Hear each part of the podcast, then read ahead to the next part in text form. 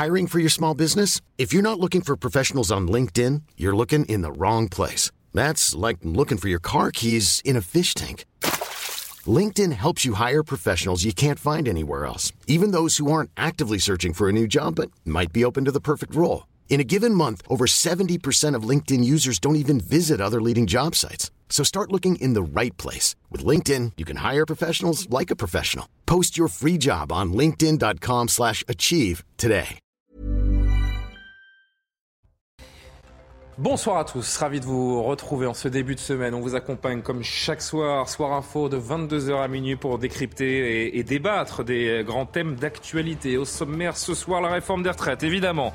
Elle entre avec euh, fracas alors qu'on parlera de ce séisme meurtrier en Turquie dans, un instant. La réforme des retraites qui entre avec fracas à l'Assemblée euh, nationale. Le texte le plus controversé du quinquennat euh, Macron provoque la zizanie parmi les députés. On va revenir sur le fond de la réforme euh, également. La Première ministre est prête à lâcher euh, du lest sur les carrières longues notamment pour obtenir les votes des LR. Une chose est sûre, l'hostilité des Français à cette réforme ne se dément pas à la veille d'une nouvelle journée de mobilisation demain dans la rue mais aussi dans les transports communs et les administrations. Dans Soir Info, vous entendrez des témoignages déchirants, absolument déchirants, douloureux de familles de victimes et de survivants de l'incendie de la rue Erlanger. L'incendie le plus meurtrier euh, à Paris depuis 18 ans. 10 personnes ont péri dans la nuit du 4 au 5 février 2019. Le procès démarrait aujourd'hui. Qui est la femme sur le banc des accusés? Nous irons sur place à la cour d'assises de Paris avec Noémie Schulz. Et puis, on a aperçu ces, ces images il y a un instant. Le bilan s'alourdit donc d'heure en heure. Deux séismes de magnitude 7,8 et 7,5 ont frappé dans la nuit et la matinée euh, le sud-est de la Turquie et la Syrie voisine. Des régions entières ravagées. En fin de journée, les autorités faisaient état de plus de 3 3000 morts et les chiffres devraient augmenter. Nous irons rejoindre notre correspondante sur place et Michel Chevalet, euh, notre spécialiste scientifique, sera avec nous sur le plateau pour comprendre ce phénomène dramatique. Pour m'accompagner ce soir, Karima Brick. Bonsoir, cher Karima. Journaliste à la rédaction de CNews, évidemment. À vos côtés, vous êtes bien entouré ce soir, cher Karima. Jean-Sébastien Ferjou sur votre gauche, directeur d'Atlantico. Alexandre Devecchio sur votre droite, rédacteur en chef au Figaro. Bonsoir, messieurs. Philippe Guibert est parmi nous également. Bonsoir à vous, enseignant, consultant. Benjamin Morel. Bonsoir. On va avoir besoin de vos lumières aujourd'hui, hein, parce que l'Assemblée nationale nous fait des, des, nœuds dans le cerveau ces dernières heures, maître de conférence en, en droit public. Mais avant d'entamer les débats, il est euh, un peu plus de 22 heures. On accueille Isabelle Piboulot pour l'essentiel de l'actualité. Pour la troisième journée de grève nationale demain, la circulation sera très perturbée à la SNCF avec un train sur deux en moyenne pour les TGV Inouï et Ouigo, 3 TER sur 10. À Paris, trafic très perturbé aussi du côté de la RATP pour les métros et les RER. C'est mieux du côté des bus avec 8 quarts sur 10. À noter que la SNCF prévoit aussi des perturbations mercredi dans les trains d'Île-de-France. Investigation terminée pour trois cold cases liés à Michel Fourniret. Parmi ces dossiers, l'enlèvement en 2003 d'Estelle Mouzin. Depuis la mort de l'ogre des Ardennes en 2021, son ex-femme, Monique Olivier, est la seule personne mise en cause dans ces trois affaires non élucidées. Une juge d'instruction devra trancher sur la tenue ou non d'un procès qui pourrait se tenir en novembre. 25 ans après l'assassinat du préfet Erignac, il est temps d'écrire une nouvelle page de l'histoire de la Corse. C'est ce qu'a déclaré le ministre de l'Intérieur venu présider les commémorations à Ajaccio. Le gouvernement a par ailleurs tendu la main aux insulaires. Gérald Darmanin a proposé de reprendre les discussions sur l'avenir de l'île autour d'un comité stratégique le 24 février à Paris. Et on marque une très courte pause et on se retourne pour parler d'abord donc de cette troisième journée de mobilisation. À quoi s'attendre dès demain? On en parle dans un instant. À tout de suite. De retour sur le plateau de Soir Info en direct sur CNews avec Karim Abric de la rédaction de CNews, Jean-Sébastien Ferjou, directeur d'Atlantico, Alexandre Devecchio, rédacteur en chef au Figaro, Philippe Guibert, enseignant consultant et Benjamin Morel, maître de conférence en droit public. Le coup d'envoi des débats à l'Assemblée nationale sur la réforme des retraites à la veille d'une nouvelle journée de mobilisation dans la rue et dans les transports en commun. À quoi faut-il s'attendre pour ce troisième acte de mobilisation? Tous les syndicats sont contre, vous le savez, et les difficultés sont attendus. Donc regardez euh, ce sujet de Vincent Fernandez. Une fois de plus, il sera difficile de se déplacer en train. La SNCF prévoit la circulation d'un TGV Ouigo sur deux, un TER sur trois en moyenne. En Ile-de-France, seul un RER A et B sur deux circulera, un sur trois pour le RERC. Le métro parisien sera aussi particulièrement perturbé. Certaines lignes ne seront ouvertes qu'aux heures de pointe, plusieurs arrêts ne seront pas desservis. Des difficultés qui poussent les Parisiens à anticiper leur déplacement. Je vais prendre ma voiture ou ma moto parce que les transports en commun, ça va être une galère. Et même en voiture, ça risque d'être une galère. Voilà, donc euh, je vais partir deux heures plus tôt pour être sûr d'être à l'heure à mon rendez-vous de demain euh, en Seine-et-Marne. C'est insupportable, quoi. C'est toujours les mêmes qui font grève et, euh, et c'est toujours les mêmes qui sont emmerdés, ceux qui bossent, voilà. J'ai la chance de pouvoir faire du télétravail, donc je vais rester en télétravail. Dans la rue, plus d'un million de manifestants sont attendus, jusqu'à 70 000 à Paris, avec 200 à 400 personnes radicalisées qui pourraient venir pour en découdre avec les forces de l'ordre. Les autorités se préparent à une mobilisation inférieure aux précédentes, car beaucoup de manifestants pourraient privilégier les rassemblements de samedi prochain. Et on va revoir les, chiffres ensemble hein, des prévisions de mobilisation, des prévisions dans, les transports pour vous qui nous regardez euh, certainement et qui avez peut-être encore besoin de, planifier vos, déplacements dans les heures qui viennent. Philippe Guibert, l'hostilité des, des, Français à cette réforme, elle ne se dément pas. Les, les chiffres, notamment de, de sondage et la mobilisation, probablement demain le, le montrera encore une fois. C'est la bonne méthode, ce type de mobilisation, avec des journées rapprochées. Je rappelle que samedi, vous avez une nouvelle journée de mobilisation. Cette pression constante sur le pouvoir, sur le gouvernement? Les syndicats prennent le risque qu'il y ait un peu de démobilisation parce que euh, les deux premières manifs ont été euh, des vrais succès. Est-ce qu'ils arriveront à faire à peu près autant demain? Euh, C'est pas tout à fait évident. Je pense qu'il y aura aussi un nombre de grévistes qui sera un peu en recul. Le soufflet peut redescendre? Il redescend le pas dans syndical, mais pas populaire, peut-être. Ouais, c'est ça. C'est-à-dire qu'il ne redescendra pas dans l'opinion. Euh, la bataille de l'opinion a été perdue par le, par le gouvernement. En revanche, la mobilisation dans la rue euh, peut euh, non pas se tomber vraiment, mais s'essouffler un tout petit peu. D'autant plus qu'il y a effectivement deux journées dans la semaine et qu'il n'est pas évident pour, euh, euh, pour les personnes de, de, de, se mobiliser deux fois. Il y a un point quand même très positif dans ces deux premières journées de mobilisation qui a un, un effet positif de mobilisation, c'est qu'elles ont été très calmes on a redécouvert le plaisir de manifester C'est vrai que les incidents sont assez marginaux. Dans un climat euh, bon enfant, euh, sans aucune euh, tension. Et donc ça, c'est très important. Pas aucune. Je crois que le, dernier mouvement, la dernière mobilisation, il y a eu une trentaine d'interpellations, ce qui est marginal, je le, je le répète, mais c'est pas pour avoir, néant non plus pour avoir marché un peu avec les manifestants, c'était quand même un climat extrêmement détendu. Bien sûr qui n'avait pas grand-chose à voir avec d'autres manifestations qu'on a pu euh, connaître euh, ces dernières années. Bien sûr. Donc, euh, oui, la question est de savoir si quel est l'enjeu de la mobilisation? Est-ce que c'est de faire pression sur le gouvernement? Est-ce que c'est vraiment d'aller au blocage? C'est ça qui me paraît être le choix stratégique. J'ai l'impression, mais je suis peut-être pas assez bien informé auprès des syndicats, j'ai l'impression que le choix n'a pas été tout à fait fait. Parce que la question du blocage, pour vraiment bloquer et vraiment peser, parce que l'opinion là-dessus est capable de suivre en partie, hein.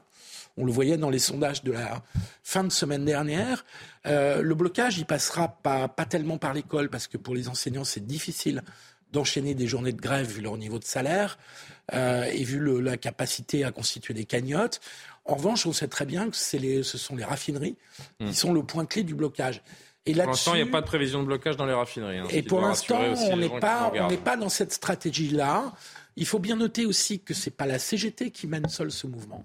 C'est l'intersyndical. C'est intersyndical avec un poids important de la CFDT qui est le premier syndicat de France. Je rappelle ce chiffre, Benjamin Morel, qui, qui est vertigineux. Hein. 93% des actifs sont défavorables à cette, euh, à cette réforme. Mais finalement, euh, si on réfléchit, qu'on grossit un peu le trait, seuls qui, seul, pardon, euh, Seuls les retraités qui ne euh, sont pas directement concernés sont, contre, sont pour cette réforme oh, bah, À peu près, c'est-à-dire que là, moitié, on a... moitié contre aussi. Oui, Vous avez non, mais dans les, dans les pour, finalement, il n'y a que des gens qui ne sont pas concernés. Si, si 93% des actifs, tous les Français qui travaillent sont contre cette réforme. Vous avez Et je grossis à peine le trait. Vous avez essentiellement des retraités. C'est un vrai problème pour le gouvernement parce qu'en fait, vous creusez plusieurs fractures. Vous creusez évidemment des fractures politiques, mais vous creusez également des fractures générationnelles. Or, on sait qu'aujourd'hui, on a une société qui est une cocotte minute et que cette fracture générationnelle, elle a déjà été fragilisée pendant le confinement. Donc là, il y a quelque chose que probablement on va payer. Ensuite, le gouvernement, je rejoins tout à fait ce qui a été dit, il a déjà acté le fait qu'il avait perdu la bataille de l'opinion. Hmm. Donc là, il s'agit d'arriver sans trop de casse à la fin de l'examen parlementaire.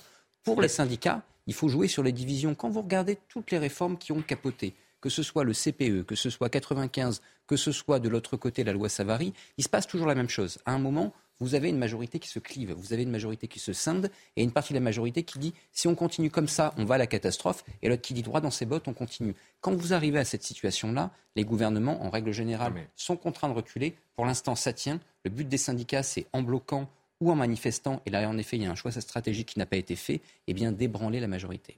Euh, Alexandre, il a tellement perdu la bataille des retraites, le gouvernement. Je ne sais pas si vous avez entendu les mots d'Aurore Berger, qui est la présidente du groupe Renaissance à, l'Assemblée euh, ce matin. C'est important parfois de résister à la pression de l'opinion publique. C'est-à-dire qu'en termes de communication, elle ne peut pas plus mobiliser. Non, mais, énième. Mais c'est le. Énième acte manqué, j'ai l'impression. Non, mais c'est psychanalytique à ce niveau-là. Oui, mais. Si vous voulez pas plus mobiliser, créer un sentiment répulsif. C'est très révélateur de la crise de la démocratie dans la laquelle on est et qui dépasse cette question des retraites. Ça l'avait précédé. En réalité, on a des majorités qui sont élues un peu par défaut, qui sont de moins en moins représentatives. On a en plus le sentiment parfois que les lois sont faites ailleurs, à Bruxelles. Et d'ailleurs, on sait qu'il y a la pression des marchés financiers, il y a la pression de, Bruxelles. Donc, on est entré dans une forme de post-démocratie. Effectivement, c'est pas le goulag, c'est pas la dictature, mais on a, euh, voilà, des, techniciens en réalité, une vision technocratique, technique de le, euh, du, du, gouvernement. On parle de gouvernance d'ailleurs, on parle plus de gouvernement euh, des hommes. Et tout ça se fait sans tenir compte de la souveraineté de, la souveraineté populaire. Non, mais c'est pas un manque de discernement, c'est qu'à la fin le ah, Moi, j'y vois une déconnexion totale avec le réel. en réalité, elle dit la vérité ou ça, ça lui échappe, mais elle dit en fait aujourd'hui la une vérité déconnectée du réel. C'est un certain nombre de droits, mais la souveraineté populaire, on en tient de moins en moins compte. La question, c'est jusqu'à quand tout cela va-t-il tenir? Parce qu'on voit bien de des gouvernements qui de plus en plus gouvernent sans aucun assentiment euh, euh, populaire. Et effectivement, ça crée des fractures sur des, des fractures. Moi, je suis au-delà de la question des retraites, je suis très inquiet pour la, la démocratie. Et finalement, ce que dit Aurore Berger bah, révèle euh, un malaise euh, profond et qui dépasse, je le dis bien, cette question. Et révèle la résignation des Français, parce qu'on parle de ces sondages qui montrent euh, régulièrement depuis plusieurs semaines qu'à plus de 70% l'ensemble de la population est contre. Et je me souviens de ce dernier sondage qu'on a publié voilà, la semaine dernière, je crois a quasiment 70%. Les Français sont également résignés, c'est-à-dire qu'ils sont contre, mais ils savent que cette réforme va passer. C'est absolument euh, terrible ce, constat de résignation totale. C'est vrai, c'est le, paradoxe de cette réforme. Cela dit, quand même, c'est vrai qu'il pourrait avoir une réflexion sur le fait est-ce qu'une mesure impopulaire ne doit jamais passer non plus? Je veux dire, il y a quand même cette question qu'on peut se poser. Dans certains cas, il doit y avoir certaines mesures impopulaires qui doivent passer. Mais dans ce cas-ci, pour un projet de réforme, c'est Bon, hein, c'est quelque chose qui touche tout le monde, c'est extrêmement impopulaire, on l'a dit. Quand vous décidez de faire une réforme comme ça, que vous n'avez pas les coups des franges, c'était une majorité quand même euh, c'est pas une majorité absolue qu'a eu mhm. euh, le gouvernement d'Emmanuel Macron. Donc, quand vous décidez quand même de faire une réforme comme ça, quand vous n'avez pas les coups des franges, ben, c'est à vos risques et périls. Et cela dit, donc, effectivement, pour aller dans la rue par la suite, moi, j'ai l'impression qu'en ce moment, tout le monde, euh, tout le monde se sent pour essayer de voir ça va être quoi la prochaine étape. Parce que ça renifle. Euh, exactement. On se renifle parce qu'on se dit, bon, à l'hémicycle, on met la pression parce qu'on sait que ça va jouer avec les LR, bien sûr. Euh, qui va voter pour euh, la réforme ou pas. Alors, en ce moment, on est un petit peu sur le statu quo. Je pense que cette semaine va être déterminante. Je voudrais juste que vous voyez, avant de vous entendre, Jean-Sébastien Ferjou, parce qu'on parlait de, blocage, est-ce que ça va monter en, puissance, cette pression syndicale, cette pression de l'opposition, d'une grande partie de la gauche euh, également, un peu plus tôt? Louis Boyard, le député, jeune député LFI dont on parle si souvent, était à Rennes, à l'université de, Rennes, et s'est félicité d'avoir amené au, blocage de cette université. Regardez la séquence publiée.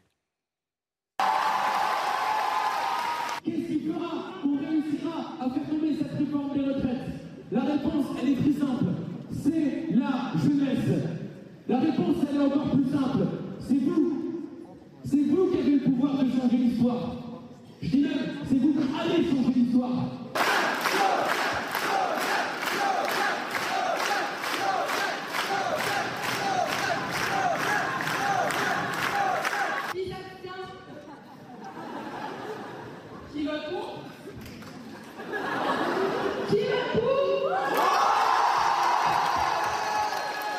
passe quelque chose d'un peu viens de faire une conférence à Rennes 2.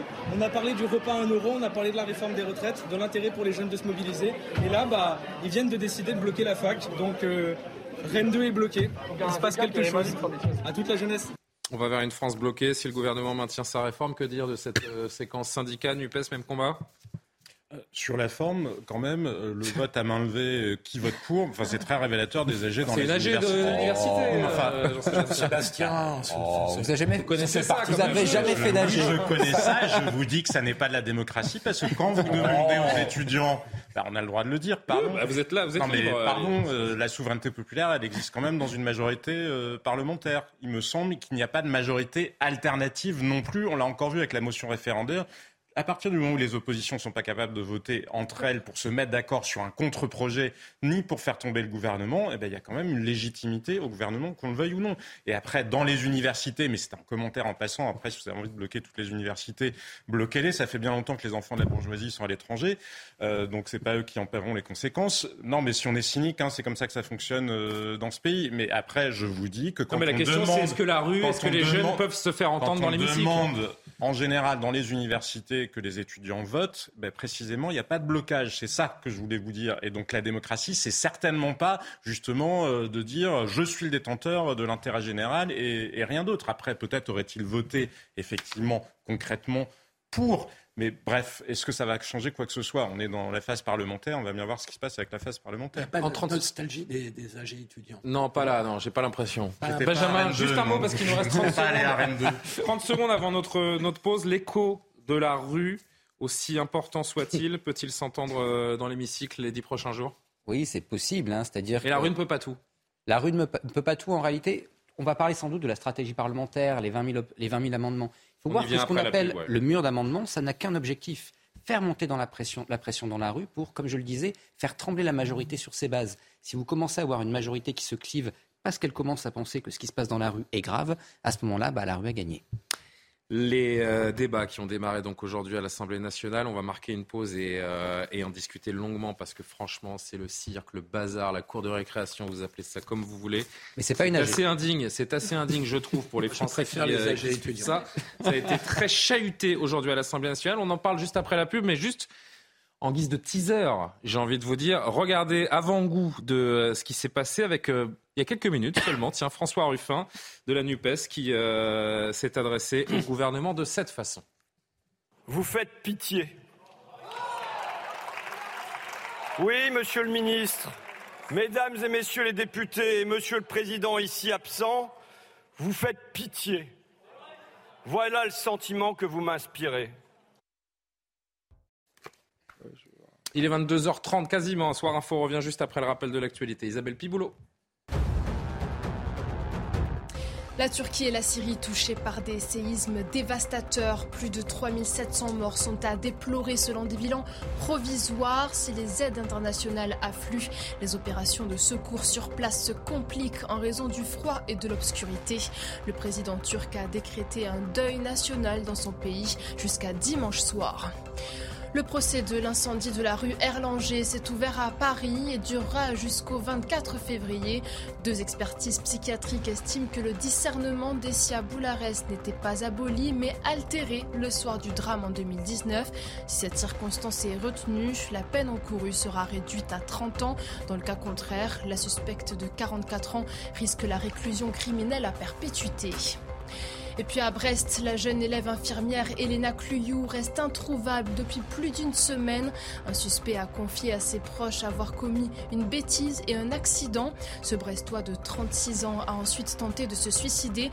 Pour l'heure, l'accident de voiture reste une hypothèse. Le véhicule du suspect a été incendié, mais aucun corps n'a été trouvé à l'intérieur. Et on est ensemble pendant plus d'une heure sans pub avec Karim Abrik, Jean-Sébastien Ferjou, Alexandre Devecchio, Philippe Guibert, Benjamin Morel. La réforme des retraites, je le disais en sommaire, entre avec fracas à l'Assemblée euh, nationale. Le texte le plus controversé du euh, quinquennat Macron qui a provoqué la zizanie pour ce premier jour de débat parmi les députés. On va en discuter avec vous, notamment Yohann Usaï qui n'êtes pas sur le plateau, on le regrette. Mais euh, dans la salle des quatre colonnes de l'Assemblée nationale, c'est un plaisir de vous retrouver pour décrypter un petit peu cette euh, première journée chahutée, je le disais. Mais justement, avant de vous retrouver, petite première illustration euh, de l'intensité de ces débats, de la mauvaise foi parfois de, de certains. Olivier Dussopt, le ministre du Travail, qui euh, prend la parole au perchoir, et la présidente de l'Assemblée qui n'a d'autre choix que d'interrompre cette euh, séance.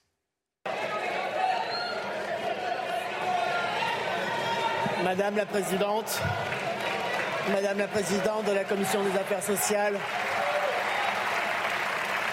Madame la rapporteure générale, Mesdames et Messieurs les rapporteurs, Mesdames et Messieurs les députés, nous y sommes. Nous y sommes. S'il vous plaît. Tout le monde a pu s'exprimer sur les rappels au règlement. Vous laissez parler le ministre. Merci, Madame la Présidente.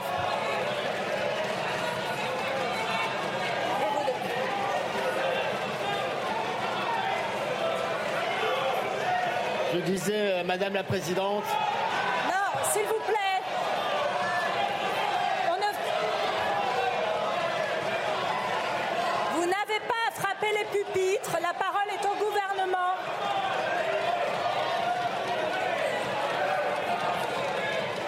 Madame la Présidente,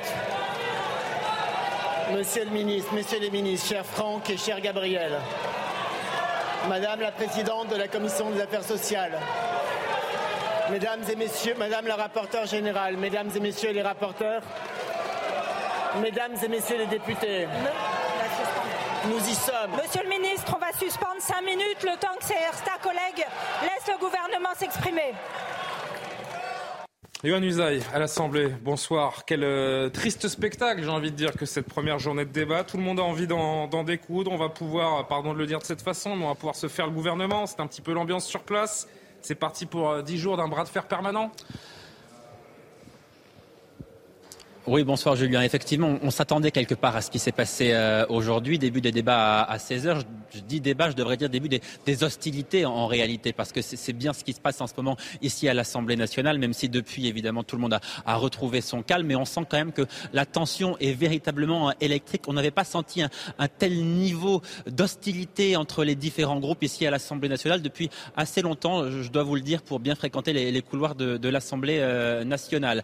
Alors, côté politique, quand même, il, s'est passé des choses. Les messages du gouvernement dans l'hémicycle, ils sont envoyés à la droite. On sent bien que le gouvernement veut raccrocher la, droite au train de, cette euh, réforme. Nous sommes ouverts aux améliorations. Voilà ce qu'a dit le ministre euh, du Travail à destination des, des députés euh, Les Républicains. Gabriel Attal leur a envoyé un message aussi en leur disant que concernant les retraites, eh bien, c'était soit la réforme, soit leur faillite, une manière de mettre les députés Les Républicains face à, à leurs responsabilités. Beaucoup de tensions, je vous le disais. Les débats, ils vont durer jusqu'au 17 février à minuit. Ils ne pourront pas aller au-delà. Et il y a un paradoxe, vous, l'avez dit, on sent que les députés ont hâte de se confronter au, au projet du, du gouvernement. Et le paradoxe, c'est qu'on n'est même pas sûr que l'article 7, il soit examiné. L'article 7, c'est celui qui repousse l'âge légal de départ à 64 ans. Pourquoi on n'est pas certain qu'il soit examiné ici à l'Assemblée nationale? Parce que la gauche, les députés de la NUPES ont déposé énormément d'amendements, ce qui fait que dans le temps imparti pour euh, ce premier débat ici à l'Assemblée nationale, eh bien, on n'est pas certain qu'on puisse aller jusque-là.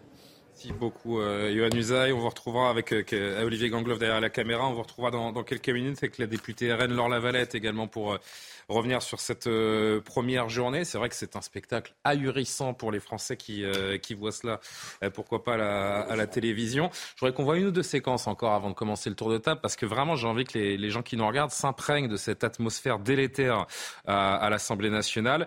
Euh, regardez euh, cette séquence avec Yael Braun-Pivet qui est obligé encore une fois de rappeler à l'ordre les députés de la gauche notamment. Monsieur le ministre, est-ce que vous croyez que nous allons passer 15 jours comme cela dans l'hémicycle. Oui.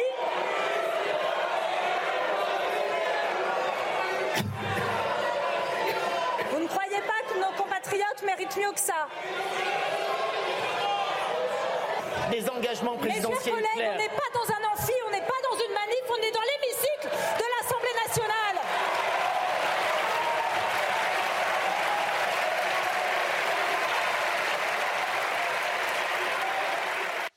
L'hémicycle de l'Assemblée nationale, j'ai envie de dire presque. Regardez cette dernière séquence avant de discuter. Euh, c'est la députée Sabrina Roubache de la majorité. C'est intéressant de voir ça parce que c'est un peu la, la caméra subjective, comme on dit au cinéma. Elle filme les euh, scènes de chahut depuis son siège.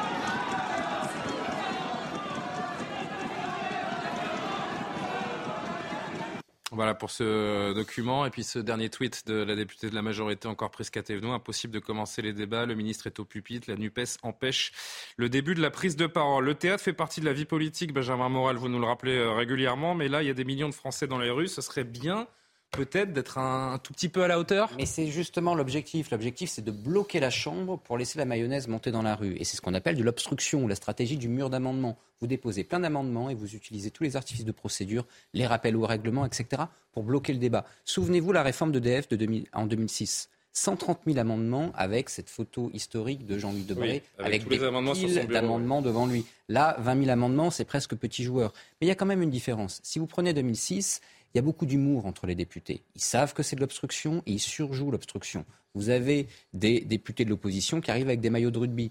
Vous avez des députés de la majorité qui arrivent avec des tortues et qui se baladent pour montrer C'est pour ça que les Français ont voté aux législatives Là, on a quelque chose qui, pour le coup, n'envoie pas justement l'idée qu'il y a quelque chose de bon enfant. On a des gens qui ne jouent pas ce jeu avec un peu de second degré. Et donc, en effet, il y a de la tension.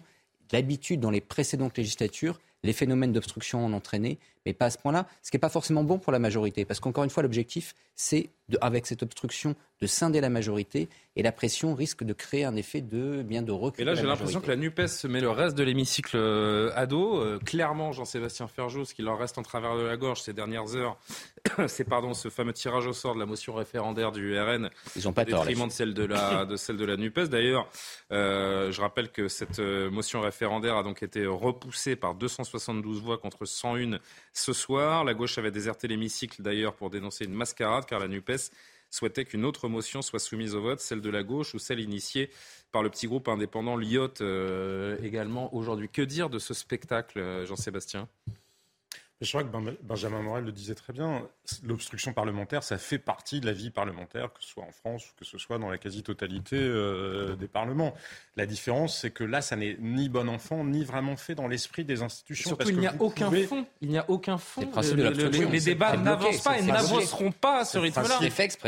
C'est le principe de l'obstruction, mais il y a quelque chose qui est un que peu je plus... comprends pas, pardon hein, de vous interrompre, je suis désolé, mais je, je pense que je me, je me pose les mêmes questions qu'a priori la, la plupart des gens se- qui nous regardent se, se posent. Quel est l'intérêt de poser autant d'obstructions et de limiter à ce point-là les débats pour prendre le risque Mais de ne pas arriver à l'article 7, Mais qui est le précisément, seul Julien, c'est le- article important et déterminant C'est l'enjeu, c'est précisément en empêcher l'examen pour pouvoir dire regardez, ce gouvernement passe en force. Nous n'avons même pas pu discuter des points clés de la réforme. Oui, Les amendements n'ont pas. aucun intérêt en soi. Bien un, de 49 contester une virgule, de contester un mot. Ça n'est- ce ne sont pas des débats philosophiques de fond. Il n'y a pas besoin de 20 000 abonne- amendements pour, euh, si on voulait apporter des modifications à la réforme des retraites. L'enjeu n'est certainement pas qu'il soit examiné. Mais moi, j'en reviens au point ça n'est pas bon enfant. Et il y a un air de menace. Regardez ce que le- l'extrait que vous avez diffusé tout à l'heure, mais il n'y avait pas le, le passage en entier. La grande tirade de François Ruffin sur Oui. vous faites. On a entendu juste avant la Par quoi se concluait-elle? Elle se concluait par le bonheur est une idée neuve ici. Le bonheur est une idée neuve ici, c'est quoi? C'est une citation de Saint-Just. Saint-Just disait le bonheur est une idée neuve en Europe. Et qui était Saint-Just Saint-Just, c'est celui qui a mené au pire de la terreur pendant la Révolution française. Donc ça n'est pas bon enfant. Ça n'est pas bon enfant. Donc la réflexion de François Ruffin euh, était jusque-là? Faut pas Je pense que quand caricaturer ça. François, Je pense je que- pense que quand François Ruffin, non mais je vous dis pas qu'il veut créer la terreur en France, je vous Non, dis je juste que la référence ne peut, oui mais pardon, enfin je, je pense que la référence ne peut pas lui échapper et si un, un député du Oui, Rassemblement national ça. faisait une référence qui rappelait entrer en résonance avec des massacres, je pense que pour le un- coup il y aurait un scandale. Saint-Just, c'était un grand orateur de la, de la Révolution française. Certainement, mais c'était aussi un des plus extrêmes et c'est celui qui, Oui, bah, c'est celui qui à Revenons la à nos contemporains, si vous le voulez bien. Euh, Philippe Guibert, je vais vous laisser euh, répondre parce que je voudrais d'abord qu'on voit ce petit échange à distance également dans l'hémicycle entre Sébastien Jumel de la NUPES et Marine Le Pen, toujours autour de cet imbroglio de la motion référendaire. Vous considérez que la motion de notre collègue euh, Charles de Courson est recevable. Si elle est recevable, vous devez l'examiner.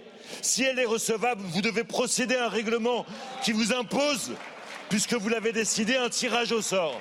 Sauf à considérer que tout cela est construit pour vous permettre de vous servir de l'idiot utile que représente le Front National au service de votre mauvais projet. Madame la Présidente, en vertu de l'article 122, il apparaît que la décision qui a été prise par la conférence des présidents correspondait tout à fait à l'analyse juridique faite d'ailleurs par les avocats qui étaient autour euh, de euh, la table de la conférence des présidents. Nous avons proposé à l'ensemble des groupes qui ont déposé la motion, les six groupes, on leur a dit écoutez, nous on est prêts à retirer la nôtre si vous acceptez la signature des députés Rassemblement national pour qu'il y ait véritablement une motion transpartisane. Et jusqu'à présent, vous avez refusé. Alors maintenant, halte Halte à la tartufferie Philippe Guibert, je voudrais qu'on revienne là-dessus. Halte à la tartufferie, dit, euh, dit, Marine Le Pen. Et en même temps, on se dit, elle est un peu la grande gagnante de ces débats qui partent un peu dans, dans tous les sens. Mais en même temps, j'ai envie de dire, Marine Le Pen, elle savait aussi très bien que cette motion n'avait aucune chance d'aboutir. J'ai envie de dire, c'est tout ça pour ça, encore une fois aussi. Et oui, mais euh, quand vous faites de la politique et de la politique au Parlement, il faut bien indiquer votre intention. Mmh. Donc même si vous savez que, que, vous avez peu de chances de gagner, voire aucune chance, il faut bien quand même manifester votre volonté politique. c'est ce temps perdu que je déplore, en fait, c'est ça. Mais, ça s'appelle la politique, c'est-à-dire que... si la, politique, c'est perdre du temps, euh, oui. Enfin, perdre du temps, on n'a pas perdu de temps. Non. Ah si, là aujourd'hui, vous avez perdu du temps. Euh, non, parce que, non, non, non, je ne partage pas du tout votre avis. D'accord. Parce que ce qui ressort de la première journée... Non, il y a un enseignement politique majeur, c'est qu'on ne peut pas organiser de référendum dans ce pays. C'est une leçon politique qui me paraît lourde sur un sujet comme la, réforme des retraites. C'est-à-dire qu'il n'y a pas de motion référendaire qui, peut être adoptée du fait de la NUPS, hein, très clairement, euh, et que par ailleurs la procédure de référendum d'initiative partagée où il faut des signatures de parlementaires et des signatures de citoyens, elle est trop compliquée. Et donc, comme le président de la République, à l'évidence, ne veut pas un référendum sur le sujet, on est face au plus grand sujet qui divise le plus le pays, l'Assemblée, et on ne peut pas organiser de référendum. Pour moi, c'est une leçon politique et c'est pas une journée perdue parce qu'il y a une leçon politique. On a quand même pas beaucoup avancé dans les débats, mais j'entends votre. Euh, j'ajoute un point. Euh, toute cette agitation, tous ces cris et toutes ces fureurs ne me paraissent pas gênantes à partir du moment où il y a du talent. C'est-à-dire que, euh, excusez-moi, je ne veux pas jouer l'ancien combattant, mais, moi je me souviens dans les années 80 de débats quand la gauche était majoritaire ou la Ça manque un peu de lyrisme. Ouais, de talent, de talent, de talent, d'orateur. Euh, là, dans tout ce que j'ai entendu, j'ai pas. Euh, Marine Le Pen a plus d'autorité que les autres, sans doute plus d'expérience de, de, tribun, mais euh, il n'y a pas beaucoup de talent. Je veux dire, vous n'avez pas un Badinter dans, dans cet hémicycle, vous n'avez pas un Philippe Seguin, vous n'avez pas un moment de débat. Vous êtes quand même sur un débat très important pour la société française. Et pour l'instant, on n'a pas vu le talent. C'est ça qui manque à la Et pour être très honnête avec les gens qui nous regardent, pendant la pub, pendant la pub, j'ai parlé d'un climat délétère et vous me disiez, je suis pas tout à fait d'accord avec l'adjectif. Moi, je vais vous montrer une séquence qui va peut-être nous mettre euh, d'accord. Philippe Guibert, c'est lorsque Marine Le Pen euh, va. Euh, c'est très surprenant, hein, pour pas dire choquant. Euh, nous explique qu'il y a eu des tentatives de déstabilisation des députés EES euh, du Rassemblement national et d'ailleurs confirmées par une élue Renaissance. Regardez ça, c'est absolument euh, incroyable. Madame la Présidente, je tiens à dénoncer un fait extrêmement grave. Quatre ou cinq de nos députés femmes viennent de recevoir un message leur indiquant qu'un de leurs enfants est à l'hôpital, hospitalisé. Il s'agit donc là d'une manœuvre qui vise à empêcher ou à distraire les députés du Rassemblement national de leur présence pour pouvoir voter euh, cette, euh, cette référendaire. Que des gens osent utiliser ce type de méthode, je tiens à le dire, est lamentable. Une fois n'est pas coutume, je vais être tout à fait d'accord avec Madame Le Pen. Effectivement, en ce moment, nous sommes plusieurs à recevoir des lettres d'intimidation. J'en ai reçu une avec effectivement des menaces également sur, euh, sur nos familles, nos enfants. Donc c'est absolument scandaleux. On est dans une république libre, démocratique et les parlementaires que nous sommes n'avons pas de pression à avoir quant à un examen de texte. Voilà. Et je crois que ce qui est important, nous ne devons pas être intimidés. Nous irons jusqu'au bout de ce texte. Alors évidemment, personne ne, peut dire euh, pour le moment d'où viennent ces, messages intempestifs reçus par les, par les députés, mais c'est assez incroyable. mais voilà, mais on voit bien qu'il y a un climat d'intimidation, et le climat d'intimidation, c'est le fil rouge de ce que je vous disais ce soir, hein, que ce soit dans une AG où c'est voté à l'intimidation dans une université, que ce soit quand c'est justement ce que je vous disais sur Saint-Just, il y a une complaisance phénoménale pour bah, l'extrême gauche. Mais une complaisance phénoménale pour l'extrême gauche. À un moment, ouvrons les yeux, ils ne jouent pas le, le jeu parlementaire, ils ne sont pas républicains républicain. Mais et là, il ne joue pas le jeu rien démocratique. dit que c'est l'extrême gauche qui a envoyé. Non, non, non, non, et je prends Ça beaucoup de précautions. climat général. Euh, Ah. Nous n'avons aucune idée de l'origine Oui, des ah, messages ah, reçus, notamment par les euh, femmes je ne peux pas députées faire RN. l'enquête avant que- qu'elle ait lieu, mais c'est plutôt la, majorité qui n'a pas intérêt à ce que, que certaines, enfin que, que- que les groupes soient le, le- le plus nombreux possible. Donc, euh, euh, donc moi, et ce qui est- et j'ajouterais, donc là, on- pour le coup, on franchit la ligne rouge. Autant le reste, moi, je suis assez indulgent. Je trouve comme Philippe Guibert qui manque de talent, mais ça fait partie du jeu démocratique, Ah oui. l'obstruction, On etc. avait perdu l'habitude d'un Euh, Ça s'appelle la- l'Assemblée nationale. On redécouvre qu'une Assemblée nationale peut exister. Malheureusement, effectivement, comme Pour partout- paraphraser l'autre, j'ai j'ai mal à mon Assemblée nationale. Ouais, oui, euh, mais on redécouvre que ça peut franchement. exister, mais il y a un problème de crise des élites plutôt, qui sont pas dignes et qui ont, effectivement n'ont pas le talent de ce gars, encore moins celui de Clé- Clémenceau. Mais là, on franchit, c'est des méthodes de voyous, et ça me fait plutôt. de. Et ce qui me fait Exactement. sourire, et j'ai envie de dire la halte à la tartufferie, à l'hypocrisie et au politiquement correct, c'est des députés femmes qui sont visés. Euh, on se sert de leurs enfants, et ces gens-là, je sais pas si c'est la NUPES ou Renaissance, mais nous font des leçons de féminisme en permanence. Donc euh, non seulement c'est des méthodes de voyous, mais en plus euh, il y a un décalage un petit peu avec ce qu'ils qui prônent euh, euh, habituellement. Donc voilà. c'est- Justement, alors Philippe, s'il vous plaît, je voudrais qu'on aille à l'Assemblée nationale parce qu'on retrouve de nouveau Johan Usaï avec, avec Olivier Gangloff qui, qui réalise les, les duplex. Et Johan est en compagnie de Laure Lavalette. Laure Lavalette, députée RN. Merci Johan. On va vous laisser poser une ou deux questions à Laure Lavalette. Moi, ce que j'aimerais savoir, peut-être dans un premier temps, si c'est envisageable, c'est de lui demander si elle fait partie de ces femmes qui ont reçu des messages d'intimidation et euh, si oui, de quelle nature? Alors non, a priori, Laure Lavalette, faut nous confirmer que vous ne faites pas partie de ces femmes qui ont reçu des appels malveillants. Il y a trois femmes de votre groupe qui ont été euh, contactées. Vous allez nous dire précisément ce qui s'est passé. Marine Le Pen annonce qu'elles vont évidemment porter plainte. Est-ce que vous nous le confirmez également? Oui, oui, évidemment. Euh, en fait, vous savez, la motion référendaire a été signée par 56 personnes. Et pour que cette motion soit euh, étudiée, il fallait que les 56 personnes signataires soient présentes. Donc c'est un peu comme à l'école. On, on, Yael Brun-Pivet euh, nos noms, on se lève, on dit présente. Et il se trouve que trois de mes collègues ont reçu euh, deux minutes avant que l'appel euh, se fasse euh, des messages euh, disant euh, que c'était l'hôpital de Perpignan, par exemple pour ma collègue de Perpignan, et qu'un de, de leurs proches, un de ses proches venait d'être admis et qu'il fallait sortir tout de suite et rappeler un numéro qui était véritablement euh, le numéro en plus de l'hôpital de Perpignan. Donc on a bien compris, si vous voulez, au bout d'un moment que les trois personnes euh, recevant le même message, il y avait une, espèce de manipulation, quoi, comme un, guet-apens. Donc on, la pression est redescendue parce que vous imaginez que c'est quand même pas facile de recevoir un message en vous disant que votre proche euh, est à l'hôpital et on s'est aperçu, voilà, de la méthode de voyou. Alors on ne sait pas encore de qui évidemment, mais le but étant de nous faire sortir, enfin de faire sortir trois collègues de l'hémicycle. À ce moment-là, nous n'aurions pas pu euh, étudier la, la motion. Ça donne effectivement, vous l'avez compris, Ju- Julien, une idée de l'ambiance qui régnait ici en, début d'après-midi et des méthodes que sont prêts à utiliser certains. Ce sont des, des méthodes, on peut le dire, sans précédent. Moi, je n'ai jamais entendu parler de, ce genre de méthode ici à l'Assemblée nationale. Pour revenir sur ce qu'on a vécu cet après-midi, Laure Lavalette, certains députés de, gauche, avant le début des débats, avaient dit qu'ils souhaitaient transformer l'hémicycle en ZAD. Est-ce que vous avez le sentiment que c'est ce qu'on a vécu cet après-midi ou est-ce que vous dites que sur un texte aussi important et symbolique que celui-là, finalement, c'est le jeu des débats, les invectives, ça fait partie de, ce genre de débat Non, c'était pas le jeu des débats. Quand on voit la première demi-heure, je pense, ou les premiers euh, trois quarts d'heure qui étaient épouvantables, même le ministre n'est pas arrivé à s'exprimer. Euh, tout ça pour en plus ne plus être là au moment de voter la motion référendaire, qui est euh, le seul outil avec la motion de rejet qui aurait permis, soit pour la motion de rejet de mettre fin à ce texte, soit avec la motion référendaire de faire passer ce texte qui engage quand même la vie de travail de nos concitoyens devant, devant le peuple. Donc vous voyez bien qu'ils ont fait beaucoup de bruit en première partie, mais qu'ils n'étaient pas là pour voter la motion référendaire. Voilà, je pense que le peuple aura vu que les seuls qui étaient une opposition constructive, qui ont voté à la fois la motion de rejet, qui venait pourtant euh, de la NUPES, hein, donc qui a voté sans sectarisme euh, la motion de rejet et qui après a voté la motion référendaire, c'était bien les députés du Rassemblement national. Une dernière question. Marine Le Pen a, été euh, prise à partie, en quelque sorte, dans, l'hémicycle par un, député du, Modem qui lui a dit, Marine Le Pen, en 2007, vous souteniez votre père, Jean-Marie Le Pen, qui lui proposait la retraite à 65 ans.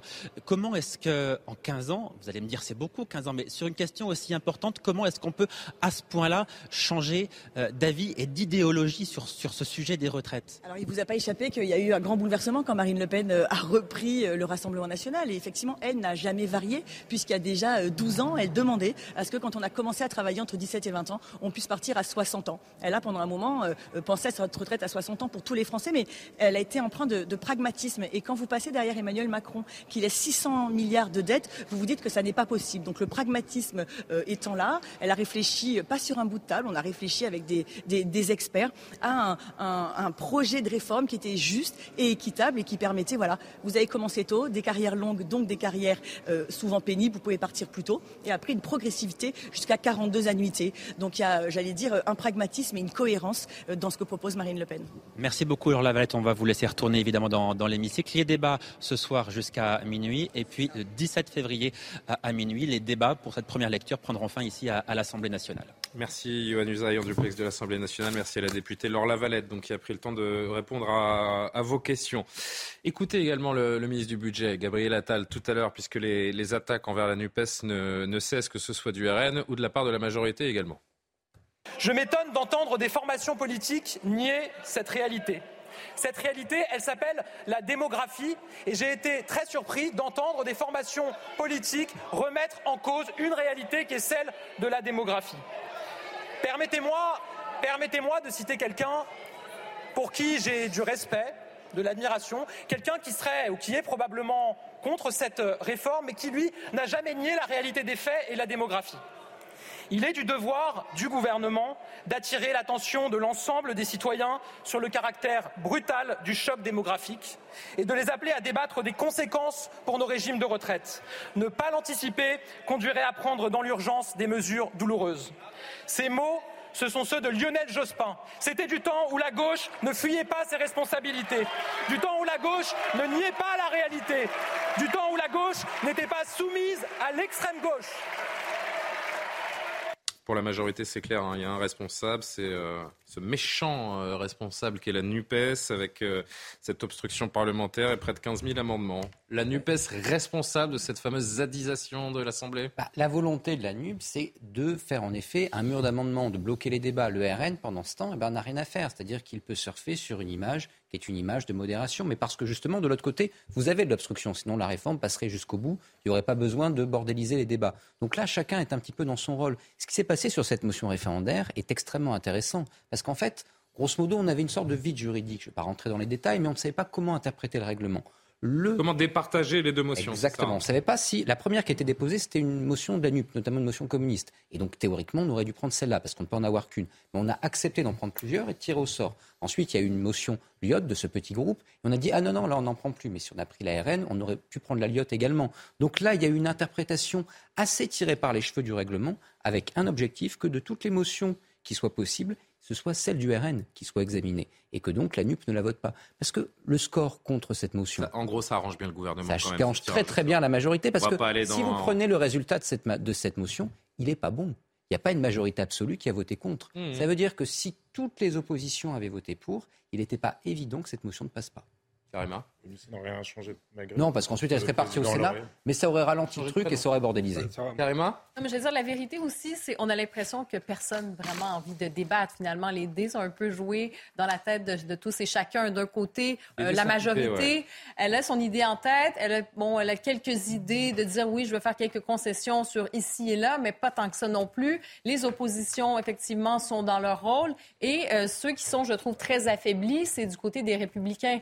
On les a pas entendus, auraient pu. Non, mais ils auraient pu. C'est ça le vrai sujet. Mais je trouve qu'ils euh, ont vraiment euh, perdu, euh, perdu la face dans cette histoire parce qu'ils auraient pu arriver en disant bon, écoutez, il y a une réforme à faire, nous on veut faire la réforme. Cette unité aurait pu quand même, j'allais dire peut-être même les faire paraître un peu mieux en disant ils sont la voie de substitution, ils peuvent arriver à quelque chose et ils sont encore plus faibles que jamais. Ils ont l'air de, finalement de ne pas avoir d'idées. Ils ont l'air hésitants. Alors vraiment, je pense que c'est aussi les grands perdants dans cette histoire. Et globalement, je pense qu'il y a une grande hypocrisie aussi. Euh, c'est que d'un côté, on parle de ce fameux blocage. Vous avez, vous avez évoqué, euh, Benjamin Morel, la, stratégie de blocage.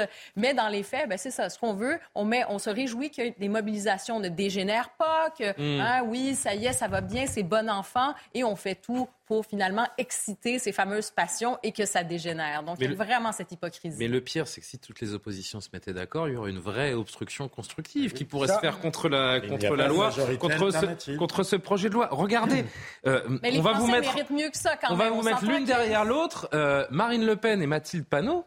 Mais les arguments et la contestation, elle est la même. Écoutez-les.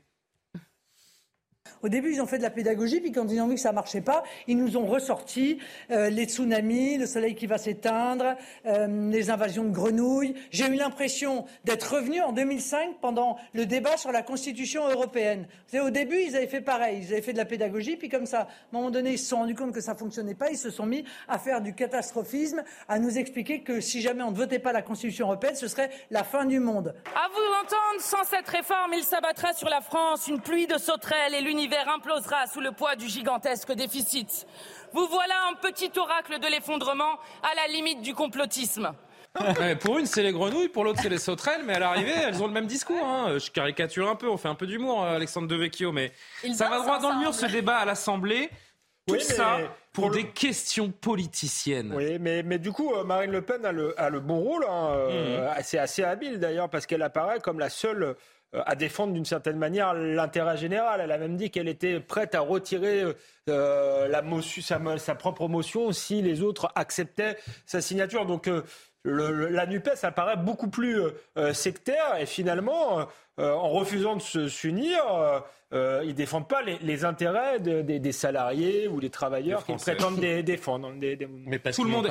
Jean-Sébastien, tout le monde est. En fait, moi, ce que je remarque, Sur les encore une fois, c'est soumis à votre analyse. le même tout le refus, monde est piégé par son voisin. Tout le monde est piégé par son voisin dans cette réforme. L'idée, c'est d'où vient le message et euh, on va voir si on joue le jeu ou pas. En fait. Et euh, du coup, bah, le débat sur les 64 ans, il n'aura jamais vraiment lieu. Mais, mais non. Bah, vous croyez que vous allez arriver sur la- à l'article 7 à ce rythme-là en 10 jours On en revient, Jean-Sébastien. revient à la seule conclusion politique qui vaille, il n'y a pas de majorité alternative. Voilà, on peut tourner dans tous les Moi, sens qu'on veut. Le seul moyen de vérifier s'il y en a une, c'est que Emmanuel Macron dissolve l'Assemblée nationale, que des législatives tranchent à nouveau s'il y a une majorité ou non. Mais on l'a vu, la motion référendaire, ça montre ça. Il n'y a pas de majorité C'est aussi le- le alternative. reflet d'un pays- Moi, je trouve ça tellement triste. Non, mais un front du refus, Je le je fait de refuser, il y a des tas de raisons différentes de refuser euh, cette réforme euh, des retraites. Ça ne veut pas dire que vous ayez le même projet. Ensuite, la manière, la, la vision qu'a la NUPS pour financer euh, la- ce qui serait leur projet des retraites, elle n'est pas partagée par le Rassemblement national. Je veux dire, puis pourquoi est-ce que je trouve ça triste Alors, c'était- J'ai promis la parole à Philippe et, et- et Benjamin, j'irai vers vous juste après. Le, je trouve ça triste parce que, parce que déjà, je me demande si l'article 7, on va y arriver. Je me dis que le vrai débat sur, euh, sur l'âge, ce débat sociétal, sur le travail, sur le sens du travail, il n'est pas du tout abordé non plus et qu'on se moque de ces millions de gens qui sont dans les rues ou qui contestent cette réforme. Non, je ne crois pas qu'on se moque de, des millions de gens qui sont dans la rue, qui attendent aussi. Avec des démarches qui politico-politiciennes comme attendent ça. aussi que des- les oppositions essayent de freiner euh, le passage en force Mm. du gouvernement, parce que Mm. le gouvernement utilise aussi toutes les armes de la Constitution, y compris de façon faux. très contestable, l'article 47 alinéa 1, Qui réduit le temps de débat. pour- qui réduit le temps de débat pour essayer de passer en force. Donc tout ça est un rapport de force. Encore une fois, c'est la qualité des arguments, c'est pas le c'est pas l'affrontement qui, qui fait l'affrontement, il est au cœur de la politique. Et sur ce sujet-là, c'est bien normal qu'il y en ait. Pour moi, au jeu politicien, c'est pas tant le RN, ni la NUPS, ni les macronistes qui sont perdants. Pour moi, c'est les républicains. Je pense qu'on est en train de vivre la fin du parti. Alors là encore, il y a une autre lecture. C'est Philippe, ça, pardon, mais deuxième, ils sont euh, le pivot de ce, de- du passage ou pas à cette Mais- loi. mais ils sont le pivot Ils n'ont de jamais rien. été aussi importants. Mais non. Ils sont dans le le débat pivot de rien du tout, puisqu'ils ils n'arrivent pas depuis euh, maintenant le mois de décembre à avoir une position commune. Hier, dans le JDD, vous avez un- dans le JDD parisien, vous avez un échange d'amabilité entre la première ministre Eh ben, vous et me le vendez bien patron, la suite de l'émission. Le sera patron après. du- du- des Républicains, et vous avez. Aurélien Pralier qui vient mettre le, le- euh, qui envoie, qui joue au bowling dans ce, dans cette, euh, dans cet échange. Alors, justement, les va- Républicains n'existent plus. Il est 23h Pour moi, c'est pile. la, la Ce débat, on va le poursuivre, on va l'entamer, d'accord. on va l'entamer tous ensemble. 23h pile. Euh, Isabelle Piboulot pour le rappel de l'actualité. Mobilisation contre la réforme de la police judiciaire. Plus de 1000 policiers se sont rassemblés dans plusieurs villes comme Marseille, Lille ou Nanterre. Des protestations après la publication d'un rapport sénatorial qui étrie le projet voulu par Gérald Darmanin. Il prévoit de décentraliser la direction de la PJ qui dépendrait d'un préfet. L'Association nationale de la PJ appelle à un rassemblement national le 11 mars à Paris. Dans l'actualité internationale, le président ukrainien est convié à participer en personne à un futur sommet des 27. Une invitation du président du Conseil européen, Charles Michel, qui ne donne pas plus de précisions. Mais Volodymyr Zelensky pourrait se rendre à Bruxelles ce jeudi pour le sommet des chefs d'État et de gouvernement de l'Union européenne. Une première depuis le début de l'offensive russe il y a presque un an. Et puis alors que les risques d'escalade en Ukraine augmentent, le secrétaire général de l'ONU s'alarme. Le monde se dirige vers une guerre plus large à New York. Antonio Guterres a présenté ses priorités pour 2023. En tête de liste, la guerre en Ukraine, mais aussi la crise climatique et la pauvreté dans le monde. Nous devons nous réveiller et nous mettre au travail, a-t-il insisté. Attention. Faudrait juste qu'on fasse. euh, On va parler en effet de l'importance de, de LR dans ce vote pour, euh, pour la majorité. Je voudrais juste qu'on finisse de dire un petit mot sur, euh, sur la gauche et ses, et ses leçons humanistes, notamment autour de ce projet Ah, de, de réforme de loi des retraites. L'ancien président François Hollande qui a communiqué sa retraite aujourd'hui et on en connaît le, le détail à plus de 10 000 euros par mois pour l'ancien président de la République. Je voudrais juste savoir, allez, en, un mot, vraiment, on va pas s'attarder des heures, si ça vous choque ou pas. 4 000 euros en tant qu'ancien président, 4 000 euros en tant qu'ancien conseiller référendaire à la Cour des comptes, 2 700 euros en tant que député, qui nous fait la bagatelle d'un peu plus de, de 11 000 euros. La Cumulard somme- des retraites, euh, François Hollande Non, mais la, la somme me choque pas, mais en fait, ce qui, mais ce qui est intéressant, c'est effectivement, ça révèle un cumul, et il n'est pas le seul. Il y en a d'autres qui sont d'ailleurs toujours pas à la retraite. Je pense à Alain Juppé, qui avait été le premier à mettre tout le monde dans la rue. Heureusement qu'il n'a pas Qui- été sénateur, parce qui qu'il y aurait 2100 qui euros au plus, Conseil hein. constitutionnel, il doit être encore à 9000 euros euh, euh, par mois, quelque chose euh, comme ça, et qui va sans doute cumuler tout un tas de retraites. Donc c'est vrai que c'est plus facile de faire passer une réforme, de s'attaquer aux régimes spéciaux quand on s'attaque à son propre euh, régime spécial. Ce que ne feront pas euh, les, les- les hauts fonctionnaires qui, par ailleurs, on le rappelle, ont la sécurité de l'emploi. Euh, ils ont l'ENA et ensuite, euh, ils ont la sécurité de l'emploi Mmh. à vie. Ils peuvent même aller travailler euh, dans le privé, revenir, euh, aller faire de la politique, revenir. Bon. Donc tout ça fait que ça passe mal auprès des Français. Avec la première Je voulais réforme, pas lancer un débat trop démago, hein, parce que euh, c'est facile d'être démago quand on voit des, sommes comme celle-là, mais en, deux mots, Il n'y allez. a plus de régime spéciaux pour les députés. C'est pas la somme, c'est C'est fini. Oui, c'est le cumul. Voilà. C'est le cumul qui peut choquer. Il n'y a plus de régime spéciaux pour c'est les une députés caisse, aujourd'hui. C'est même pas un régime, c'est une caisse. Mais à l'équilibre, par ailleurs, en ce qui concerne les, séna- les sénateurs. Mais pour François Hollande, le seul sujet, c'est pas le montant, parce que sinon, on peut décider que dans ce cas-là. euh, Est-ce que c'est brut ou net d'ailleurs? J'ai pas. euh, on a, on a malheureusement- déjà de la C'est peine quand même à beaucoup, attirer, hein, quand on a même, déjà de la excusez-moi. peine à attirer les talents. Le sujet, à mon sens, c'est ce que disait Alexandre, c'est le cumul, parce que François Hollande n'a jamais démissionné, sauf erreur de ma part, de la fonction publique. Parce que quelqu'un qui aurait été issu du secteur privé, il n'aurait pas cumulé, continué à percevoir et à, continu- et à accumuler des droits à la retraite, surtout que pour des fonctionnaires, c'est calculé uniquement sur les six derniers mois et pas sur les 25 meilleures années d'une carrière. Pour quelqu'un qui aurait eu la même carrière que François Hollande, mais venu du privé, il aurait beaucoup moins de retraite, en tout cas si on raisonne uniquement sur ce qui est cotisé. Il n'a pas précisé. Quelqu'un sait si c'est du brut ou du net euh, Pardon, parce qu'il n'a pas précisé François Hollande quand euh, il a dit bon ça, on va on, on va chercher.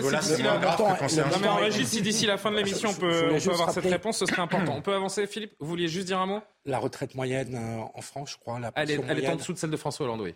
Elle est de 1500, je crois, Voilà. à peu près. Et donc, C'est quand même le, montant pose question quand même. Hein. Oui, mais, Mais ah, mais ça m'étonne tire- que vous disiez ça, vous, homme de gauche, euh, que vous le montant pose ça question Mais on- parce que mais on en tire je quelle trouve, je trouve que déjà une euh, Non, mais c'est les un cadre, 1500 attendez, je termine, peu, les amis. pas- pas les Euh, 18. un cadre supérieur déjà une retraite de 3 4 000 euros, c'est très bien. Euh, d'avoir un ancien, alors ancien président de la République, j'ent- j'entends, mais qu'il ait en même temps sa retraite de, de de, de- député, de de- commissaire. de député, ça me gêne pas trop. Il a été 20 ans, mais conseiller maître à la Cour des Comptes. Je, je vais faire deux secondes de, de critique de François Hollande. Il l'a quasiment pas été de sa vie. Il a tout le temps fait de la politique. C'est ce que je vous disais. On peut remettre l'infographie C'est combien de la Cour des comptes de 4000. retraite? 4000, ouais. Alors juridiquement, il n'y peut rien. Il, il- François Non, non, non, Hollande. non.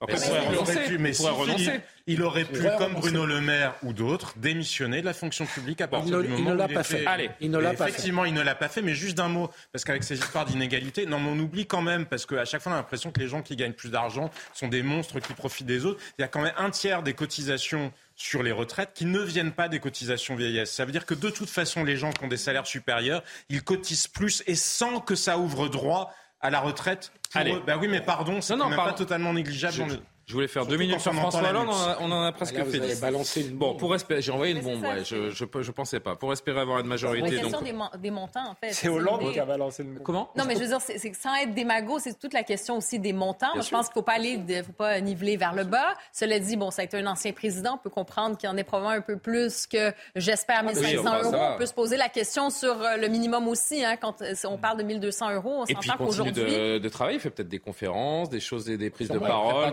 sont, 2027. qui sont parfois euh, rémunérées, non On prépare Euh, 2027 à plein temps. non? Et il prépare 2027, donc ça c'est autre chose. Euh, allez, c'est vrai est-ce qu'il y a qu'on peut avancer Est-ce qu'on peut les amis S'il vous plaît, on parlait de LR. Est-ce que vous pouvez m'aider, s'il vous plaît, à avancer dans cette émission? Pour espérer avoir une majorité, le gouvernement a fait donc quelques concessions de dernière minute sur les carrières longues et l'index senior euh, pour tenter de convaincre donc LR de, de voter. Il y a eu ce petit échange à distance que vous m'avez euh, envoyé en, en passe décisive pour pouvoir le Bien livrer à nos téléspectateurs, cher Philippe euh, Guibert. Eric Ciotti qui disait hier dans la presse, j'ai toujours dit que je souhaitais passer une réforme des voter pardon une réforme des retraites parce qu'elle est nécessaire. Si Elisabeth Borne sait écouter les propositions pertinentes que nous faisons, le recours au 49.3 ne sera pas nécessaire. Elisabeth Borne, nous allons bouger en prétendant, en étendant, je vais y arriver, ce dispositif de carrière longue. Ils pourront ainsi partir à 63 ans conformément aux règles prévues par le dispositif. Vous le voyez, nous entendons leur demande. Elle a lâché assez de l'Est, notamment pour que LR vote cette euh, réforme, Benjamin? C'est totalement aberrant. D'abord parce que. Pourquoi aberrant? Bah Parce que le gouvernement a fait la concession majeure, celle qu'il aurait pu faire au cours des débats. Alors, la concession 60 majeure, c'est l'âge. Bah, exactement. Oui, il il est passé de au début. 64 à 60, de 65 à 65 à 64 ans. 64. Avec quel objectif? Acheter le groupe LR. Mais Ah bah il ça, n'y a, mais il y a pas de groupe LR. Enfin, il y en a un sur le papier, mais en réalité, vous voyez bien qu'ils votent en ordre dispersé. Depuis le début de la législature, ce sont les plus absentéistes, ce sont ceux qui votent le plus en ordre dispersé. Ciotti n'a aucun, aucune autorité sur son groupe. Vous achetez Ciotti, vous n'achetez absolument rien en réalité. La Première ministre fait des concessions, mais ces concessions, par exemple, sur l'index senior, ça ne peut pas figurer dans la loi. Pour des raisons de constitutionnalité, ça ne peut pas figurer dans la loi, donc ça figurera dans une loi ultérie- ultérieure. Elle ne va convaincre aucun député LR de voter ça avec de telles concessions. Ensuite, pour éviter le 49 alinéa 3, mais pour des raisons C'est de procédurales... la poudre aux yeux, c'est. Mais euh, oui, pour des raisons procédurales, Des on va être obligé d'utiliser le 49 alinéa 3 à un moment ou à un autre. Donc, à rentrer dans des débats picrocolins pour essayer d'obtenir quelques voix LR en plus, c'est à ce stade-là totalement absurde. Ça, ça montre en C'est beau, réalité que- Rabelais. très très beau mot. Ouais, Bravo. ouais. vous, aviez, euh, vous, l'aviez, vous aviez un pari vous Évidemment, voilà, exactement. Ce qui se passe, aujourd'hui, c'est qu'en fait, Crocola à euh, 23 heures. euh, LR, a été, euh, LR, sociologiquement, LR a été bouté hors des grandes villes, euh, à la fois par la Macronie et par euh, LFI. Et en fait, les, les élus qui restent chez LR sont beaucoup élus de la France périphérique, euh, dans des milieux Pourquoi il met pas les pieds dans le plat, Eric Ciotti? Pourquoi il met pas les pieds dans le plat, Eric Ciotti, en disant à- Vous bougez sur les 64 ans ou c'est sans nous? Bah, Il a- il, a, il a il a aucune tort, il a tort, il reste prisonnier de vieilles lunes de la droite, mais on voit bien que Ah, sociologiquement, vieille. sociologiquement euh, leur électorat n'est plus là, puisque les députés euh, qui restent sont des députés élus dans des milieux populaires qui sont contre cette réforme. Et c'est pour ça d'ailleurs qu'ils ne suivront pas euh, Éric Ciotti. Donc euh, la droite a choisi d'être le supplétif d'Emmanuel Macron, et si demain Emmanuel Macron dissout l'Assemblée nationale, la droite disparaîtra. Donc il y avait une refondation idéologique euh, à faire qu'ils n'ont pas fait depuis des années. En fait, c'est pour ça qu'ils se retrouvent dans cette situation-là, c'est parce qu'ils n'ont pas travaillé. Emmanuel Macron peut Mais oui. dire à LR euh, soit vous votez, soit je, soit je dissous et vous n'êtes pas sûr de retrouver vos sièges? Il va pas dissoudre. Mais il va pas le faire. Mais Là, oui, LR est pas finira- Non, mais est-ce que cette menace plane sur, euh, sur LR dans les têtes des députés LR Non, parce qu'il faut regarder les circonscriptions où ils ont été élus, et notamment ceux qui s'apprêtent à ne pas voter, parce Eh ben que oui. eux ont été élus vraisemblablement dans des circonscriptions où s'ils votaient ce projet de loi, ils ne seraient pas réélus de toute façon en cas de dissolution. Donc c'est là où c'est relativement complexe. Mais ce qui est totalement absurde, à mon sens, de la part des Républicains, c'est d'avoir renoncé, mais à toute vision qui aurait pu être une vision de droite pour une réforme des retraites. C'est-à-dire, ils sont obsédés. Ils ont le même logiciel de technocrates, de Oui, type à. Bercy, Et qui calculent, donc ils font du paramétrique. logiciel. Mais ils n'ont rien Attendez. demandé. Ils n'ont rien demandé sur la liberté de choix. Ils n'ont rien demandé sur la liberté de choix au cours d'une carrière. Ils n'ont rien demandé sur la capitalisation. Ils n'ont rien demandé, par exemple, puisque le pays est bloqué. auraient pu être renforcés sur, par cette, sur euh, le service euh, minime. Sur la Ils n'ont- politique ils n'ont rien demandé. Et surtout, je vais vous dire, pire que ça encore, pire que ça encore, ils sont tombés dans le piège qui consiste à considérer en France que la réforme des retraites est l'alpha et l'oméga de tout ce que vous pouvez faire. Ça n'a pas de sens. Pour, pour un déficit à 17 milliards ou à 13 milliards, alors que l'année dernière, il y avait 155 milliards de déficit sur les dépenses de l'État, mais ça n'a aucun, strictement aucun sens. Et pour Marine Le Pen, LR sont devenus des marchands de tapis, rien que ça. euh, Madame Borne indique que dans le cadre d'une négociation euh, de, de, avec de marchands de tapis, il faut bien le dire, avec LR, eh bien, ils entendent retirer un an de, à l'âge légal qui était prévu pour ceux qui ont commencé à travailler avant 20 ans. Bon, ça, on le votera, par exemple. Ça va dans le bon sens. Ça n'est pas suffisant, parce qu'il reste, encore une fois, euh, des euh, centaines de milliers de travailleurs chaque année qui seront obligés de travailler deux ans de plus. On rappelle, euh, Philippe Guibert, quand même, que pour, que la loi passe, il faut que toute la majorité vote, bien sûr, et que deux tiers, en gros, de LR suivent en l'état. Aujourd'hui, ça passe pas. Hein. En l'état, ça passe pas, mais leur logiciel, j'étais un peu étonné de vous entendre c'est que depuis plus de, il y a pas que amis. Oui. C'est que depuis plus de 10 ans. On va répondre. Parce bah oui, mais attends, que je, euh, je, Bien sûr, tu vas répondre. Euh, ça fait plus de 10 ans que le logiciel de la droite, c'est l'âge légal de la retraite. Le clivage gauche-droite sur les réformes des retraites. Plus de 10 ans laissez, finir, pas laissez finir Philippe, s'il vous plaît. Le clivage gauche-droite, ce qu'il en reste sur la réforme des retraites, c'est que la gauche a fait la durée de cotisation en 2013 avec Touraine, et que depuis Sarkozy, la droite ne jurait que par le recul de l'âge légal de retraite. Et donc Fillon était pour les 65 ans en 2017 et Pécresse était pour les 65 ans dans une réforme des finances publiques. Donc vous leur demandez de, changer de logiciel au moment où on arrive face au vote d'une réforme. en fait, ça fait 10 ans qu'ils sont dans l'opposition, donc 10 ans qu'ils se trompent.